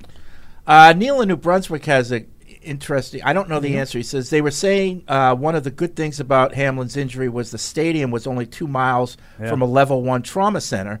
Has that ever been a concern at Gillette Stadium, which is sort of halfway between Boston Huh. and Providence? That's interesting. There was there used to be a hospital in Norwood. I think it I think it went under though. Uh, that's Yeah, I mean they've got the Yeah, whole medical there- center here now, but it's not level Yeah. one trauma. Yeah, there are hospitals that are closer. probably on a- than you're looking at a helicopter flight. Yeah, how Yeah. quick would a flight, uh, med flight, be to Mass General? So Milford, Milford Hospital is that level one? I don't think any of those hospitals would Mm. have that kind of uh, equipment. We got the kind of helipad- helicopter pad Outside, They do outside, have the helicopter fly- pad. They could Fly med- them they- right to yeah, Mass You could get a med flight in five minutes. Yeah. That Cincinnati hospital, though, that that's a good place for him to be. That's a Yeah, that's one of the best hospitals. hospitals in the country. Yeah, and I, I did see, you know, uh, Dr. Chao, the former Yes. Chargers, uh, who's really good at sort of diagnosing injuries off of TV. Um, and he did make a point, and I and I heard a couple of doctors actually say similar things when I was watching the news later. And he said, you know, obviously not an ideal situation, but other than an actual hospital where he collapsed is probably as good a place as he could have possibly collapsed. Yeah. So medical professionals all over the place. Right, with all the field with the proper equipment, properly trained, Ready to go. The people that were administering the CPR, you know, are, are you know they've done it before. You could argue that even some hospitals, it's probably better to happen on Yeah. the field with Right. just some of the best of the best training and medical staff. Yep.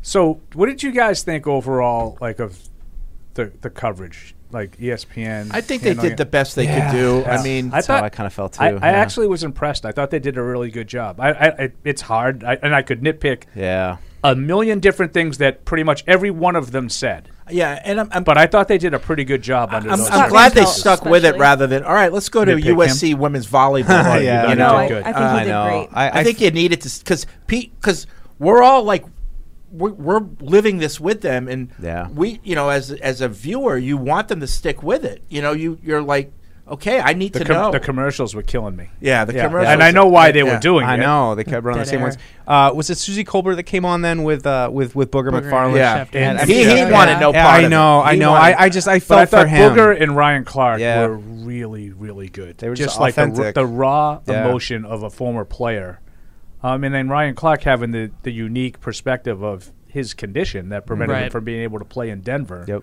Well, I think Ryan Clark was amazing. Like Booger though, like I know you don't want to talk about it, but you gotta. I know, I know. You could talk tell, about it. and I Yeah. thought Suzy Kolber did a good job of just slowing it down, and you know, Yeah. understanding he wasn't comfortable jumping right into something, and you know, I, I, I mean, it's just it's a really difficult situation. and and Schefter was, you know, he, Oh, he was he was I would- insufferable. Like I he just was, wish he he would put the phone away. He, he I mean, was like, rent- again, I could he- nitpick on He something was on everybody. neutralized though. Like Yeah. usually he's the guy. Okay, when you turn to Schefter, he's giving you what he heard, and Yeah. there was nothing to be heard. Like he So- kept he kept looking at his phone, and I was like, "No, please, please do not do this. Do Yeah. not deliver this news that Yeah. we were all dreading." Oh, I know. As he's kept looking at his phone, I was like- know. Yeah. Like I said, I could nitpick something that everybody did or said throughout, but I thought as a whole, I thought ESPN and those guys, they're, they're all sports, you know. And they all said it like you know we, we, we get into sports we're covered like Lisa Salters Yeah. excellent Excellent, yeah. excellent She was the best. Well, and, and Excellent. You know, like she's a good example of like when you witness something like that, it rattles you. Yeah. You know, and she she held it together, but you could tell like but she was giving you some really Yeah. interesting stuff like under the stands and without being intrusive, Yeah. without making herself part of the story, which I thought some of the other reporters that sort of came in the aftermath, I thought it was about them a little bit. That Coley Harvey was one of them. I thought, you know, I'm from Cincinnati. I, yeah, Yeah, I don't Twitter care. was insufferable. I don't care. I don't And- care and- where you live. And I guess you know, in today's age, you got to give credit to the fans that were at the game. You know, like they all like. Yeah. I never saw a more quiet stadium. And then when it was announced the suspension, like they just left. Fans You showed know? up to the hospital. Yeah. Yeah. They said that it was so quiet. Uh, actually, I was texting with Trags last night because he was at the game and uh, covering the from the Bengals, and, and he said it was so quiet in the stadium when they were taking him off in the ambulance that you could hear the sirens going all the way to the hospital because you could just hear a pin drop in, in Yeah. the stadium, and um, I- I just look at it from God forbid, what if it was one of the guys in this locker room that I'm around all the time and covering it as a beat reporter? I, I just don't know how.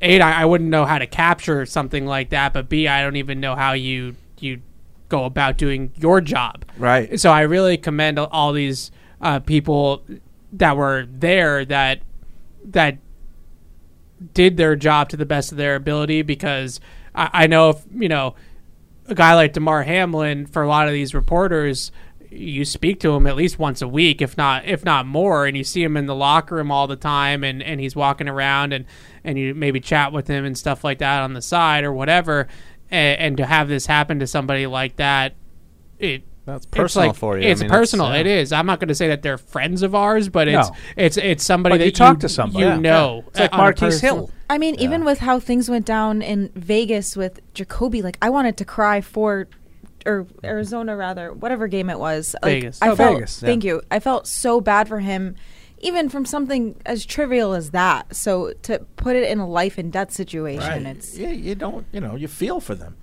Uh, Alexander writes in, uh, let's hope for the best with the Bill situation. Having witnessed CPR in person on a loved one, it stayed in my mind for a long time. Regarding the Patriots, are you guys getting N'Keal Harry vibes from Thornton? Hmm. Sometimes the eye test is accurate, and I'm worried his lanky, loose, stumbling style is not going to be a good thing going forward.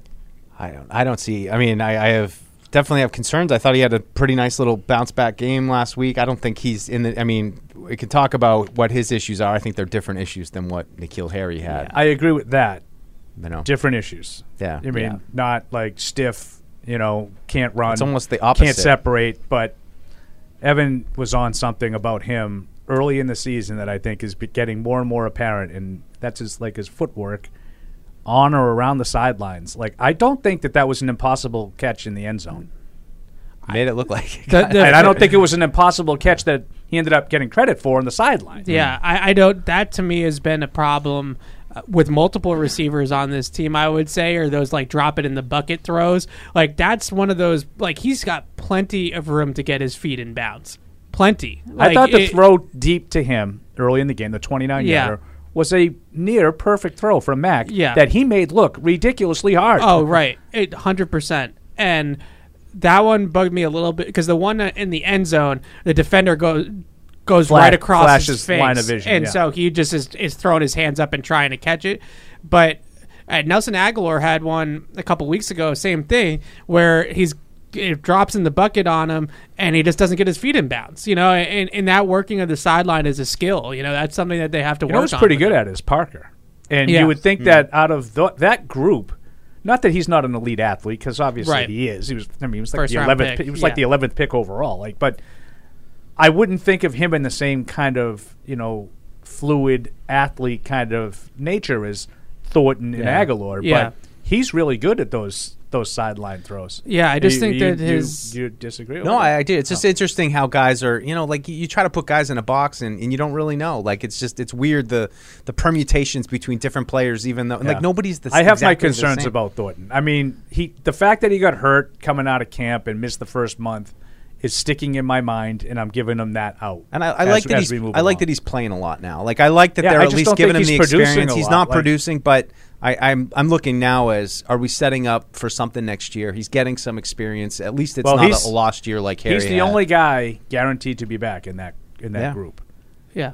I'll say this: the quarterback likes throwing him the ball, and uh, quarterbacks love throwing got fast guys the ball in general. But I, I do think that for Mac, uh, he gives not that he's the same type of player, but Mac played with a lot of those finesse speed type of receivers at Alabama, and, and I think that he gives him some of those those vibes. And uh, I just would like to see Thornton in particular from a usage standpoint, in this game, I thought they did a better job of it. But when you pit him against the bound, the sideline against the boundary, and just have him beat press coverage, that's not his Mm. game, right? He gets smothered at the line of scrimmage, or he gets pushed into the sideline where there's no throw to be made by the quarterback. But in this game, you know, the big catch on the opening drive, they motion him at the snap, and then they line him up tight to the formation, and they give him that room to run into the sideline. And then they hit him up the seam, you know, running out of the slot. Like getting him away from physical coverage and bringing him in motion, playing him out of the slot. Like I think those are things that they can do to let him use that speed because he's just a fast guy. Like that's That's what's interesting about him is that like they always seem to put a premium on blocking and that was a big thing with Harry and it doesn't seem like and, and I'm not saying it's wrong that they should but it doesn't seem like you're ever going to plan on getting any blocking out Thank of Tyquan God Thornton you know like it's just blocking. interesting like I, He'd be hurt I, I think it, I like the direction but at the same time like you see him like Evan said against man and all of a sudden the guy just goes boom and Thornton's just Wah! you know Yeah. like like 160 pounds soaking wet uh, I think I mean I think he's got to put on some weight and like you guys said refine some of the footwork but I, I mean I'll be interested to see him in camp next year see what he got Got to Uh, hold the red line a little bit better. Like on the throw in the end zone, when he throws it, he kind of throws like a fade to him in the end zone. He gets bumped off the route, and I, it looked like they may have gotten their feet tangled a little bit. But I, I just those are those are stiff wind. Those are plays that like really good vertical receivers they find a way to keep themselves moving, right? Like they don't get bumped off the route And available. Yeah. Yeah. A- a- And, sometimes I see that a little bit with him is that he he's he fades on the route because he gets bumped off of it.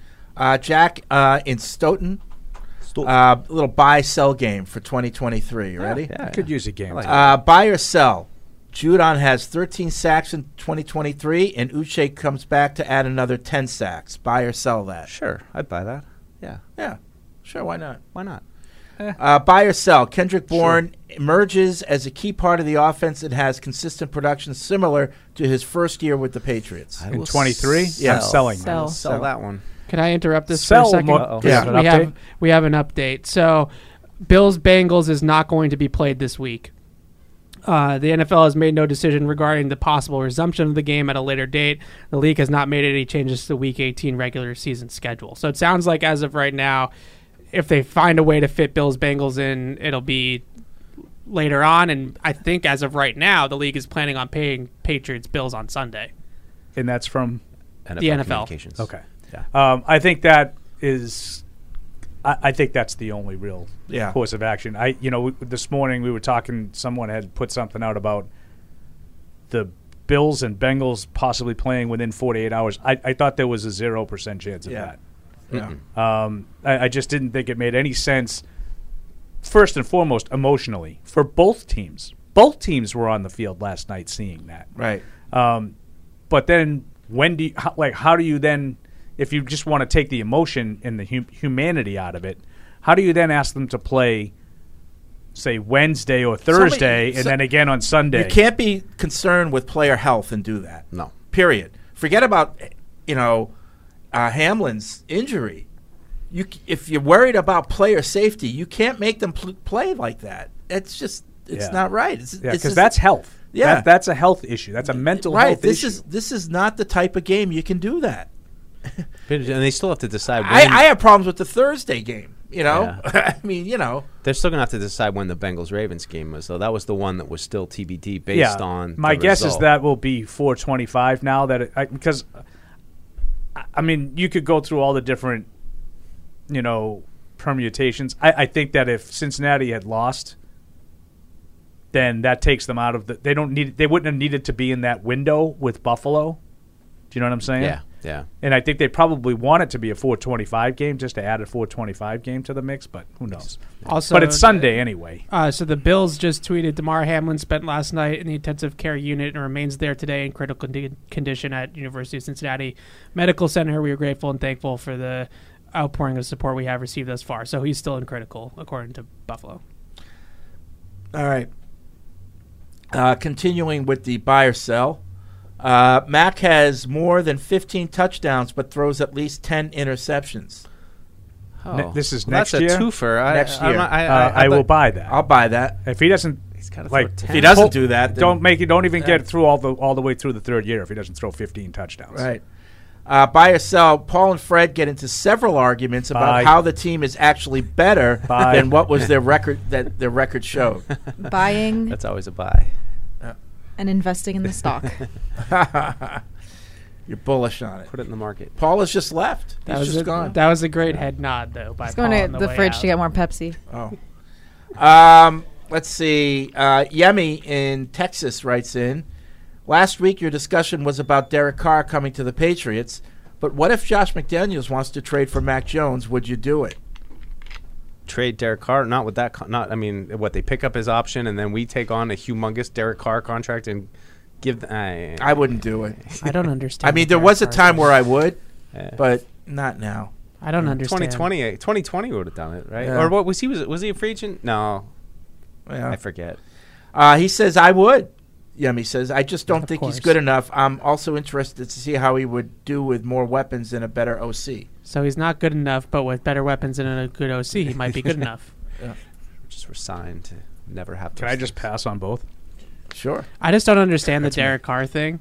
Like, to me, Derek Carr and Mac Jones are like the Spider-Man meme where they're pointing at each other, and now we're going to take the more Take the- expensive older one. Yeah, right. I, I just I think Derek Carr a, has more physical talent than Mac. Whenever I watch Derek Carr, I just think of vanilla ice cream. It's just like this guy just doesn't add anything of any substance to to Yeah. the offense, right? Like it's just if it's there, it's there. If it's not, it's not, and then the play is over. Which is like exactly how I feel about Mac. So I just don't know why would you take the thirty million dollar one at what like 32, 33 years old when you have the twenty five uh, year old one at four and a half million. Rookie deal. Um, Andrew in L.A. Um, says, you know, about our earlier conversation about Mac and, you know, who's who's to blame and all that. He says, "Geez, I really wish I could take as little accountability as Mac Jones and Bill Belichick have been asked to take in their careers. It's always another person's fault, and the media makes sure you know it too. They all have their gestures in front of them, giving every reason in the book except that they're not good enough. Well, I don't know about Yeah, not here. Yeah. not I here, didn't, brah. I feel like I'm I didn't think I sent that email to the to the show. I thought that went to one of my friends. Sorry. Thanks a lot, Paul. Um, let's see. Shoddy in Houston. The reason most people are not too happy with Mac is his lack of leadership. It's been two full seasons. We have not seen him lead the team himself to victories, minus that one fluke at Houston last year. He owes his defense for about 90% of his wins, and never once has he stepped up and returned the favor. All of this is to add with the mediocre talent and lack of ability to extend plays means he'll never be a top 10 quarterback. Well, I mean, is is he talking about leadership or is he talking about win a game at at, with, at the end that you were down? I I, mean, he's talking about more- You know, I think more of that, right? Yeah. Like he wants to see a comeback win, and uh, I mean, I don't know. Last week wasn't it, but it was in the vicinity of it. Maybe. It's- I mean, he also did give Last them- week was in the I mean, he had a he had a, a drive, a touchdown drive at the When end they of the were game.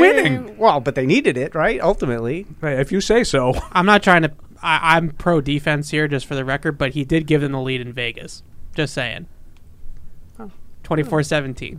did he? Yeah. What do you mean, did he? I, I, I thought the I thought the game winning touchdown was a forty yard run, but that Wait, how, how did we, how did we set up the 40 yard run with a 40 yard pass? So we, we, you know, is, is he did Tom Brady never have a running game? Like I mean, if if if all we're doing for like this like miracle comeback is like the defense scores a touchdown and then I can and I can score one touchdown and I can get a come from behind win. He has about twelve of those to his credit. If all you have to do is score a touchdown every week, because that's all he ever does. I just don't know. I- it- They a don't score. They do not score points when he's on the field. That's why people are questioning him. No, it's, it's not. that. It's like it's No, not it's that not. hard to crack the code. I, it's not why people are questioning him though. If that's why people were questioning him, then I wouldn't have any problem with it. The reason why people are questioning him is because he doesn't look pretty playing football. You know why he doesn't look pretty playing football? Because they don't move said football into the end zone. No, it, it's the it's the Boomer Esiason take. That that's why. It, it's because oh his body No, they're language all is wrong. bad. I get it. and Everybody's wrong. I'm not but saying they don't wrong. move the ball. I'm saying that if that was everybody's If argument, he did move the ball, people would put up with the douchiness. I feel They like did it for They Brady. did it for Brady, yeah. I think it's both for me. I don't like either part of it. Uh, David, and You Beth- hate it more than most. David in Bethlehem, why doesn't Matt get more time? Watching Stidham last week, it seemed he had better blocking protection. and Oh my least- God! Stidham ran for his life that and at- whole game. and at least a half a second more for lo- long routes to develop. this is unbelievable. Are badly run routes a big problem, as it seems to me? Both of the interceptions were the result of pressure. One got batted in his face, and the other one he got hit as he threw. He ran around like he So ran he for like the excuses. That was- but- You know what I think of Stidham? 0.0. I'm just I just go back to 2020 and I see Cam Newton getting trotted out there every week after they're eliminated. I think it was coaching negligence not to find out if the backup quarterback that you drafted could play. I think Especially I think that, that was negligent. Yeah. because it wasn't like Cam was going to be the long term answer. Yeah, Yeah. That, that whole thing, that's another one where hopefully someday we'll find out what was going on that year with Cam because Bill was so over the top protective of Cam's And Cam ego. was so over the top protective of Belichick. Yeah, I mean- I don't think that's another that's another one that's not the Da Vinci Code. Yeah. Well, do you, do you think how much of it reflects on Stidham? I mean, how Bill felt about Stidham, the injury. No, I mean, maybe I- they just didn't. They, Yeah. Maybe they hated And Stidham don't more you than think- they. And that's why the Derek Carr thing is so weird mm. because McDaniels was had no issue. Like maybe McDaniels was like, "Can we just give him a chance?" Let, let's let's let's uh, approach this for a second because I think it's really interesting. Now, maybe I'm a thousand percent wrong. Maybe Stidham's good. Maybe he can play a little. Jarrett How would you feel if he ended up being, say, Jimmy Garoppolo or Kirk Cousins for the next five years? I'd be pissed. And don't you think that Bill should be like roundly criticized for that? I Because had the guy. because In he terms had of the, the- audacity to go to a wedding in the off season. That's supposedly why he fell out of favor here. That's what I mean. Is it something stupid Like, like, does that? that sound like a even worse. sound reason to give up on a draft pick? No. Uh, He's not tough enough. He won't compete. Do you remember that? Yeah, but what was like he the won't hip compete for the too, job. where like, had remember? hip He had the thing. oh, I got a. He went hip. to, like, he a won't compete for the doctor. job. Yeah. Like, Yeah. The we're just, draft we're just going to get the- rid of him. The trade compensation is what I would second guess more than anything. I think all of it's worth second guessing. He I was healthy know. enough to be on the field in 2020. That- you were eliminated, that's and you wouldn't play him. What if he did what he did on Sunday for the But- last? No, no, no. But Yeah, then do you go seriously. into the next season and like do you pass on Mac Jones in the first round because of that? Mm. Like something to think about. well, maybe I don't have to take a quarterback because if I don't really love a quarterback, I have one that played three good games for me. I guess I don't know. I just I, Now again, Well, you and well, I, well, let's- you and I are no, coming from no, the but- same spot with no. Stidham. We don't believe in No, Stidham. but let's Yeah, let's let's I play just- that through. Let's just say you kept, you kept Stidham and you still drafted Mac, and Yeah. everything else happened the same way. But instead of bringing in Bailey Zappe, you're bringing in Jarrett Stidham. Maybe now you you have more of a tendency to stick with Stidham. You know, I just I don't know. I think that if he had came into that season in 2020 and played well at the end of the year, and then you put any stock into that, and I agree that they should have played him. I'm not saying No, they I know should- you do. Yeah, I know but you do. but We've talked about this i- off air. If they if they put any stock into that. Then I think you're doing yourself a disservice, honestly, because we probably would have gone into that year with like Stidham and maybe like Davis Mills on the roster. And if you had Davis Mills, then I guess I can talk myself into it. At least you addressed it. But I think you're just kicking the can down the road of, of eventually taking a quarterback. more than in the first likely, yeah, more than likely, Stidham at best would be a bridge guy. Right. Now, I personally think that's what you have. So, again, I'm going to open up the possibility that I'm wrong, and Stidham is better than that. And you missed out on an opportunity for what? Like, what did you have to lose? Right. Like, you just decided you didn't like No, him because I- you didn't compete the way you I, thought I go, he should I go compete. back to this strange relationship with Bill and Cam. Like, you know, uh, Bill, like I don't know if it was an agreement, like while I'm here, I'm going to be the starter or whatever. But Bill protected his ego like I've never seen him do for any other player. No, yeah. If Stidham ends up being what you and I kind of think he is, and, Yeah. you know, maybe Mac-ish at best. Oh boy, at best, Yeah. You know, maybe not even as good as Mac. Then what's the difference? Who cares? Right. No, you know, I- but like, what if Yeah. he's good? I, I just think it shines a, a, a light too on Josh. Clearly, like Jarrett Stidham, right? He brought him to the Raiders. He was willing him to give it a, a shot. Now, Yeah. what was what was his relationship like with Cam, and what's Bill and Stidham's? And I always that's think of that as I think that's good business for a coach who goes somewhere. If you have an opportunity to get like a backup quarterback that knows your system, that's a that's that's good business. Like And it's good to have a guy. right. You know the quarterback. The quarterback knows your system. It's like a a basketball coach that has a you know like a specific system and he gets his point guard. Like you know, I know he can run my offense. right. You know.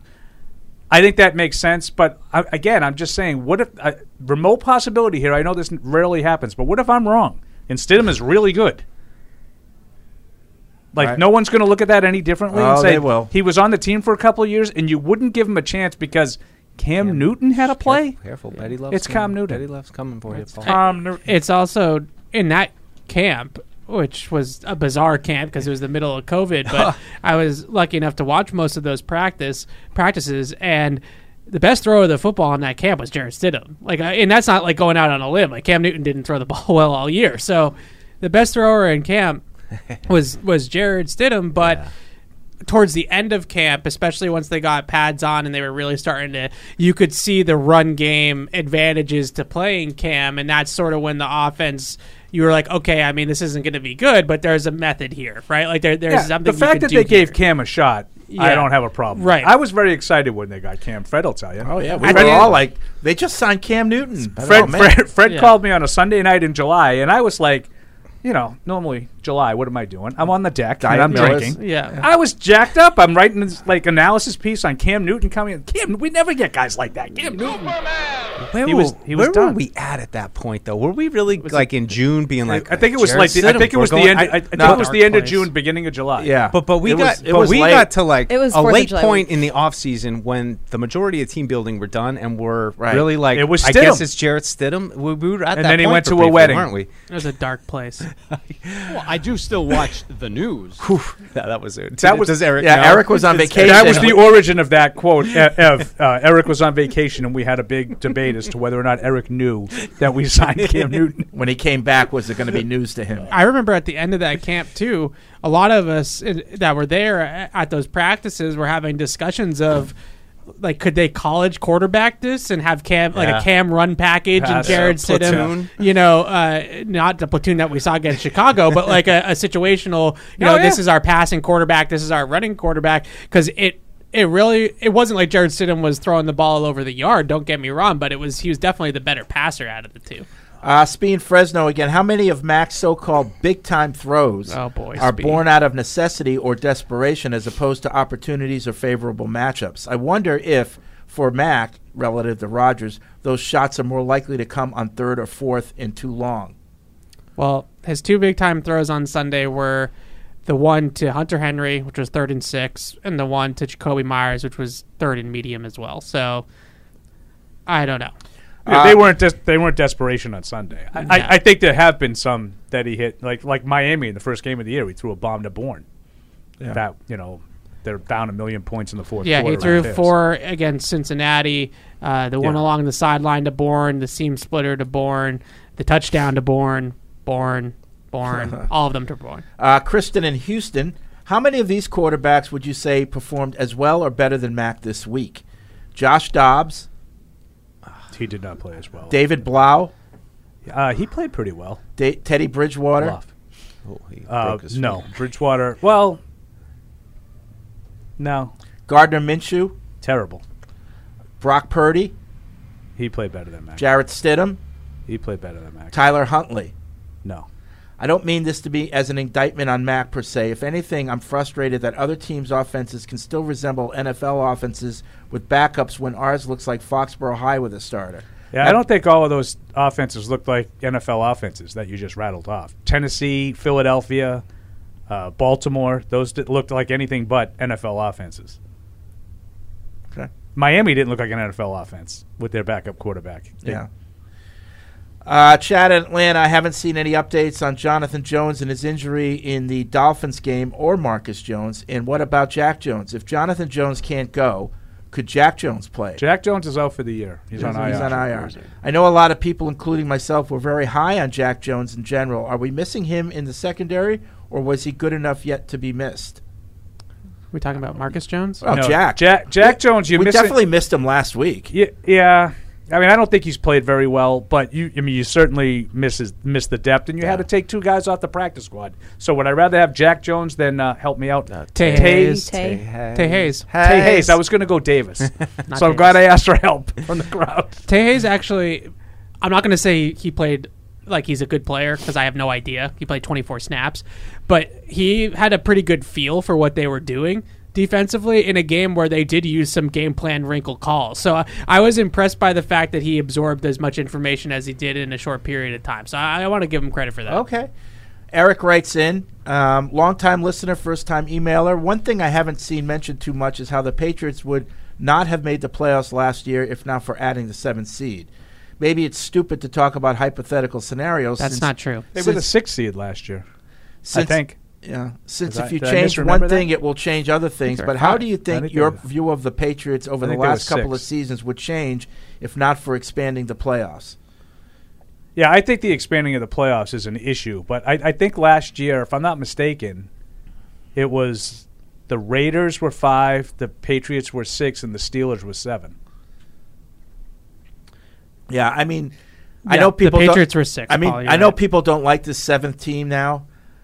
Get ready for eight, because that's where they're going, right? Isn't it make sense that they're going to have eight with no byes or two? But with no byes. No byes. Well, I think what was interesting was uh, that a lot of these games, even this past Sunday, because th- if this was you know not it was 16 playoff, the AFC's already decided. Besides the AFC South, so all these games that mattered this past week only mattered because of the seventh seed, right? So. In that respect, it did add at least some meaningful games Yeah. at the end of the year for more teams. Uh, that's exactly how I wrote it in the notes. It it definitely worked in terms of keeping more teams alive, but I think it's hard to call it a success when they're all eight and nine, nine and eight. Like I don't think those teams belong in the playoffs. and we'll see. Like, it, if the Patriots end up being the seven seed and we end up going to Cincinnati or Buffalo for, and they lose like they did last year, then I think we can say, okay, this is not competitive. I- If the seven seeds battle a little bit, then maybe we have a different conversation. I don't know. Yeah, I mean, I, I would look at it as it's a one-off. I mean, anybody can upset somebody on a given week, and it could happen. Like I wouldn't completely dismiss. I didn't dismiss the Patriots' chances going into that playoff game last year. Right. I, I didn't say going into. I, I'm not going to be a fraud and say Right. that I went into that game saying there's no chance. Right. I didn't think they would win. Yeah. But I, you know, upsets happen. Uh, L from Wisconsin. Uh, I got to call out Evan here. L Wood. Sure, he's not sold on Mac, but the way he talks about Mac, it's clear he's 100% a Mac guy. If it wasn't for the system, Mac would be on his way to the Super Bowl. And everyone who doesn't like Mac is an idiot I who don't just think he doesn't said like him and isn't watching the games. He I'll kinda admit did to say one that. thing, I though. I, maybe don't say like that. Mac's comportment. Why- What's comportment? You don't know what comportment is? How you handle yourself. His Thank you. I, I knew what comportment Oh, was. okay. I just wanted to make sure that we got that in there. That again, it was. But again, a lot of people didn't like Brady's football. comportment, but they got they, they, they got past it. I, I, I just okay. I, I lay down my sword on this one. Oh. I, I, I can't. I can't. I, I don't think you said that they're going to the Super Bowl with if they had a No. better system. So, no, no, I I, think did that not. that's a little bit of a. I said that I would like to see Mac in a better system so I can decide whether or not I truly think he's the guy. Because right now, I think that there's a lot of broken things going on around him that are making it difficult for me to actually make a, a full evaluation. And I'm not going to just oh. evaluate him on his rookie season because he was a rookie. So in year three, if he's got Bill O'Brien as his offensive coordinator and he looks like he did this year, then we're all going to be team. Let's let's find something better. Let's move on. So let's. Um, what if, what if it's not Bill O'Brien? What if it's Cliff? No. What if it stays the same? D- does he get another pass? If it stays the same, does the personnel stay the same, or do they upgrade the personnel? Well, th- they're not going to have the same players, but I Right. mean, I'll leave that to your interpretation as to whether or not it's an upgrade because I could I'm sure I could get into a, a Paul Fred argument like, no, no, he's better than him. No, no, he's better than no, no. Not Meyers is better. No, like they're going to have different receivers. But if it's the same structure and Matt Patricia's the offensive coordinator, and clearly Bill expects him to be It- better. it's so hard Right. to judge because you're taking a quarterback who's never done in the NFL and an OC who's never done it in the NFL, and you're trying to make a judgment. It, mm-hmm. It's like, I, you know, never done it, huh? So his whole rookie year doesn't count at all. not really. I mean, okay, yeah. I, I would say in in your hypothetical, Wish I which had you guys for like professors. Lord help us all if that ends up being the case. But in that hypothetical, I would say next year. I don't necessarily need to see him light the world on fire with Matt Patricia, but I, I would like to see. I think this year one of his biggest issues that he's had is that right out of the gate he allowed this to become bigger than, than it needed to be. That's my problem. Like, right. that- that's like and he never even tried. Next year, if it's the same thing and they say, "Listen, Mac, like this is what we're doing. Get on board or don't get on board," then that's a tipping. I, I give him one year to be uh, frustrated with it. Next year, I think that you have to get to the point, and and I would say that it's mainly because contractually they have to make a decision on his fifth year option, correct, and they have to sort of make a, decision on his future. So this is what we're if that's what we're left with, then yeah, then year three is still to me a tipping point. But I would ultimately put the blame at the top that they p- put him in a situation to What- fail. What's But- more important to do next year in order to make a judgment? Change the OC or make the O line a lot better? Why not both? But what's more important? OC. I'd say the OC as well. Really? Yeah, because I think if well, on the offensive Without line, question, the they OC. they've gotten away with. I don't want to call it lesser talent because I hate that argument, but they've gotten away with like guys that are not first round picks on the line, and Dante just coached them up, right? So I I think that there's an element with the line, especially that if you just got five guys that are playing on a string, then they can block a lot better than you know maybe their draft status or When their you talent. do your uh, things in, on the the big time throws, where do those Yes. come from?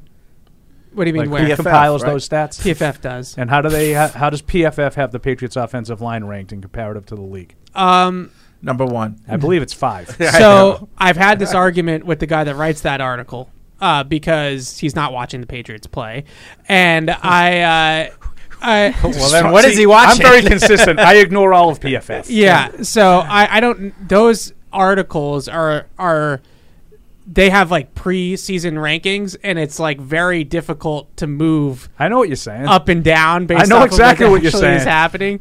Uh, I don't know where exactly They could be have just them. as stubborn as Paul. is. yeah, I don't know where they have them exactly, methodology, uh, but. I know where I have them, and, and that is. Yeah, I don't think the, I don't think the line's been great. I don't think line play in general is great around the league. That's fair. I think you know there are a handful of teams that have really good offensive lines. I think the Eagles are one. I think we saw a couple in games that the Patriots won in blowouts. Cleveland and Detroit.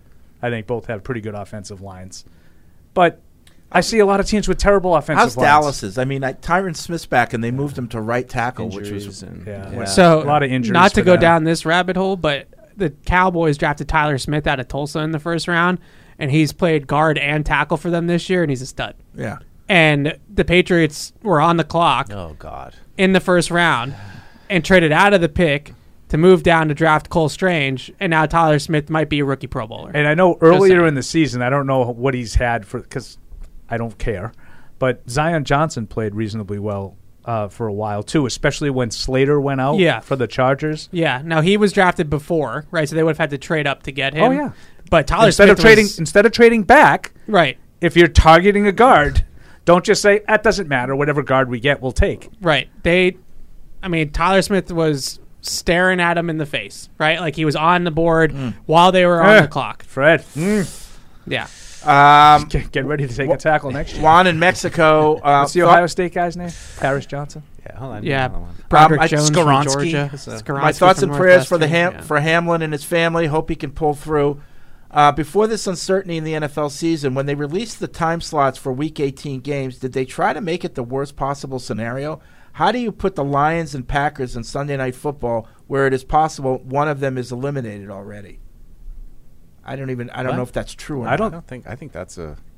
Oh, Detroit could get eliminated if Seattle wins. Oh, they could. Yeah. Yeah. Okay. They just want Aaron Rodgers in prime time. There you go. But it is like I think this the the whole Saturday thing has introduced a layer that they didn't want. I, they wanted to really. I, I agree with the emailer's point. Of course, he conveniently leaves out the part that benefited the Patriots with that. But um, I thought the whole goal of this sort of shift to division games late in the year for, for everybody was to ensure the competitive nature of these games and try to eliminate some teams not having anything to play for Yeah.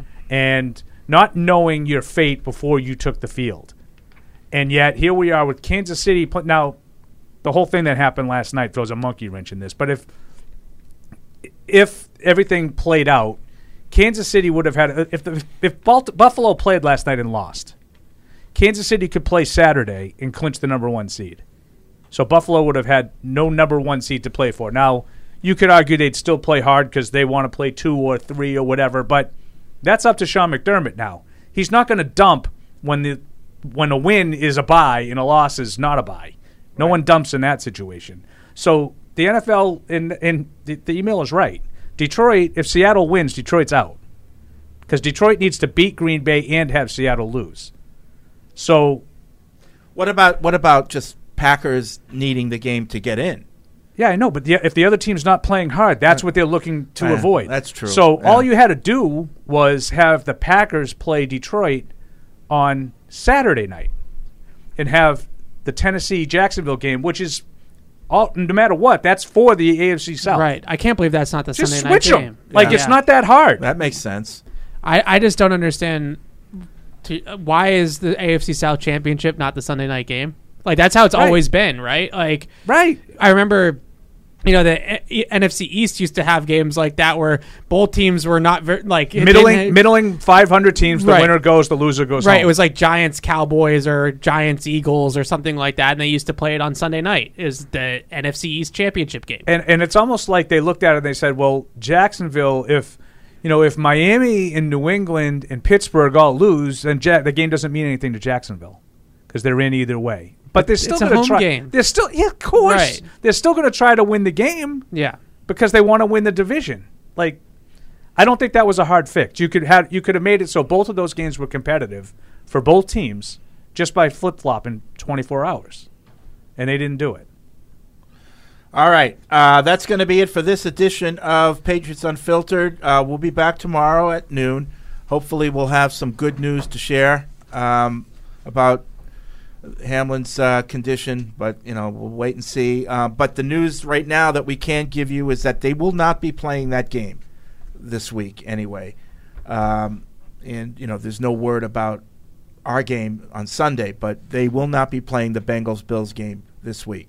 Well, So- didn't it say the week 18? What did it say about it- week unaffected? 18? Yeah, unaffected. Right now, yeah, it's unaffected. So as of now, it's yeah, unaffected. Sunday at one for us. But um, all right. Um, so stay tuned to Patriots.com for any other updates, and we'll see you tomorrow at noon. Thank you for downloading this podcast. Subscribe on Apple, Google Play, and everywhere else you listen. Like the show? Please rate and review us. Listener comments and ratings help keep us high in the podcast rankings so new listeners can find us. Be sure to check patriots.com for more news and more podcasts. The world's original podcast.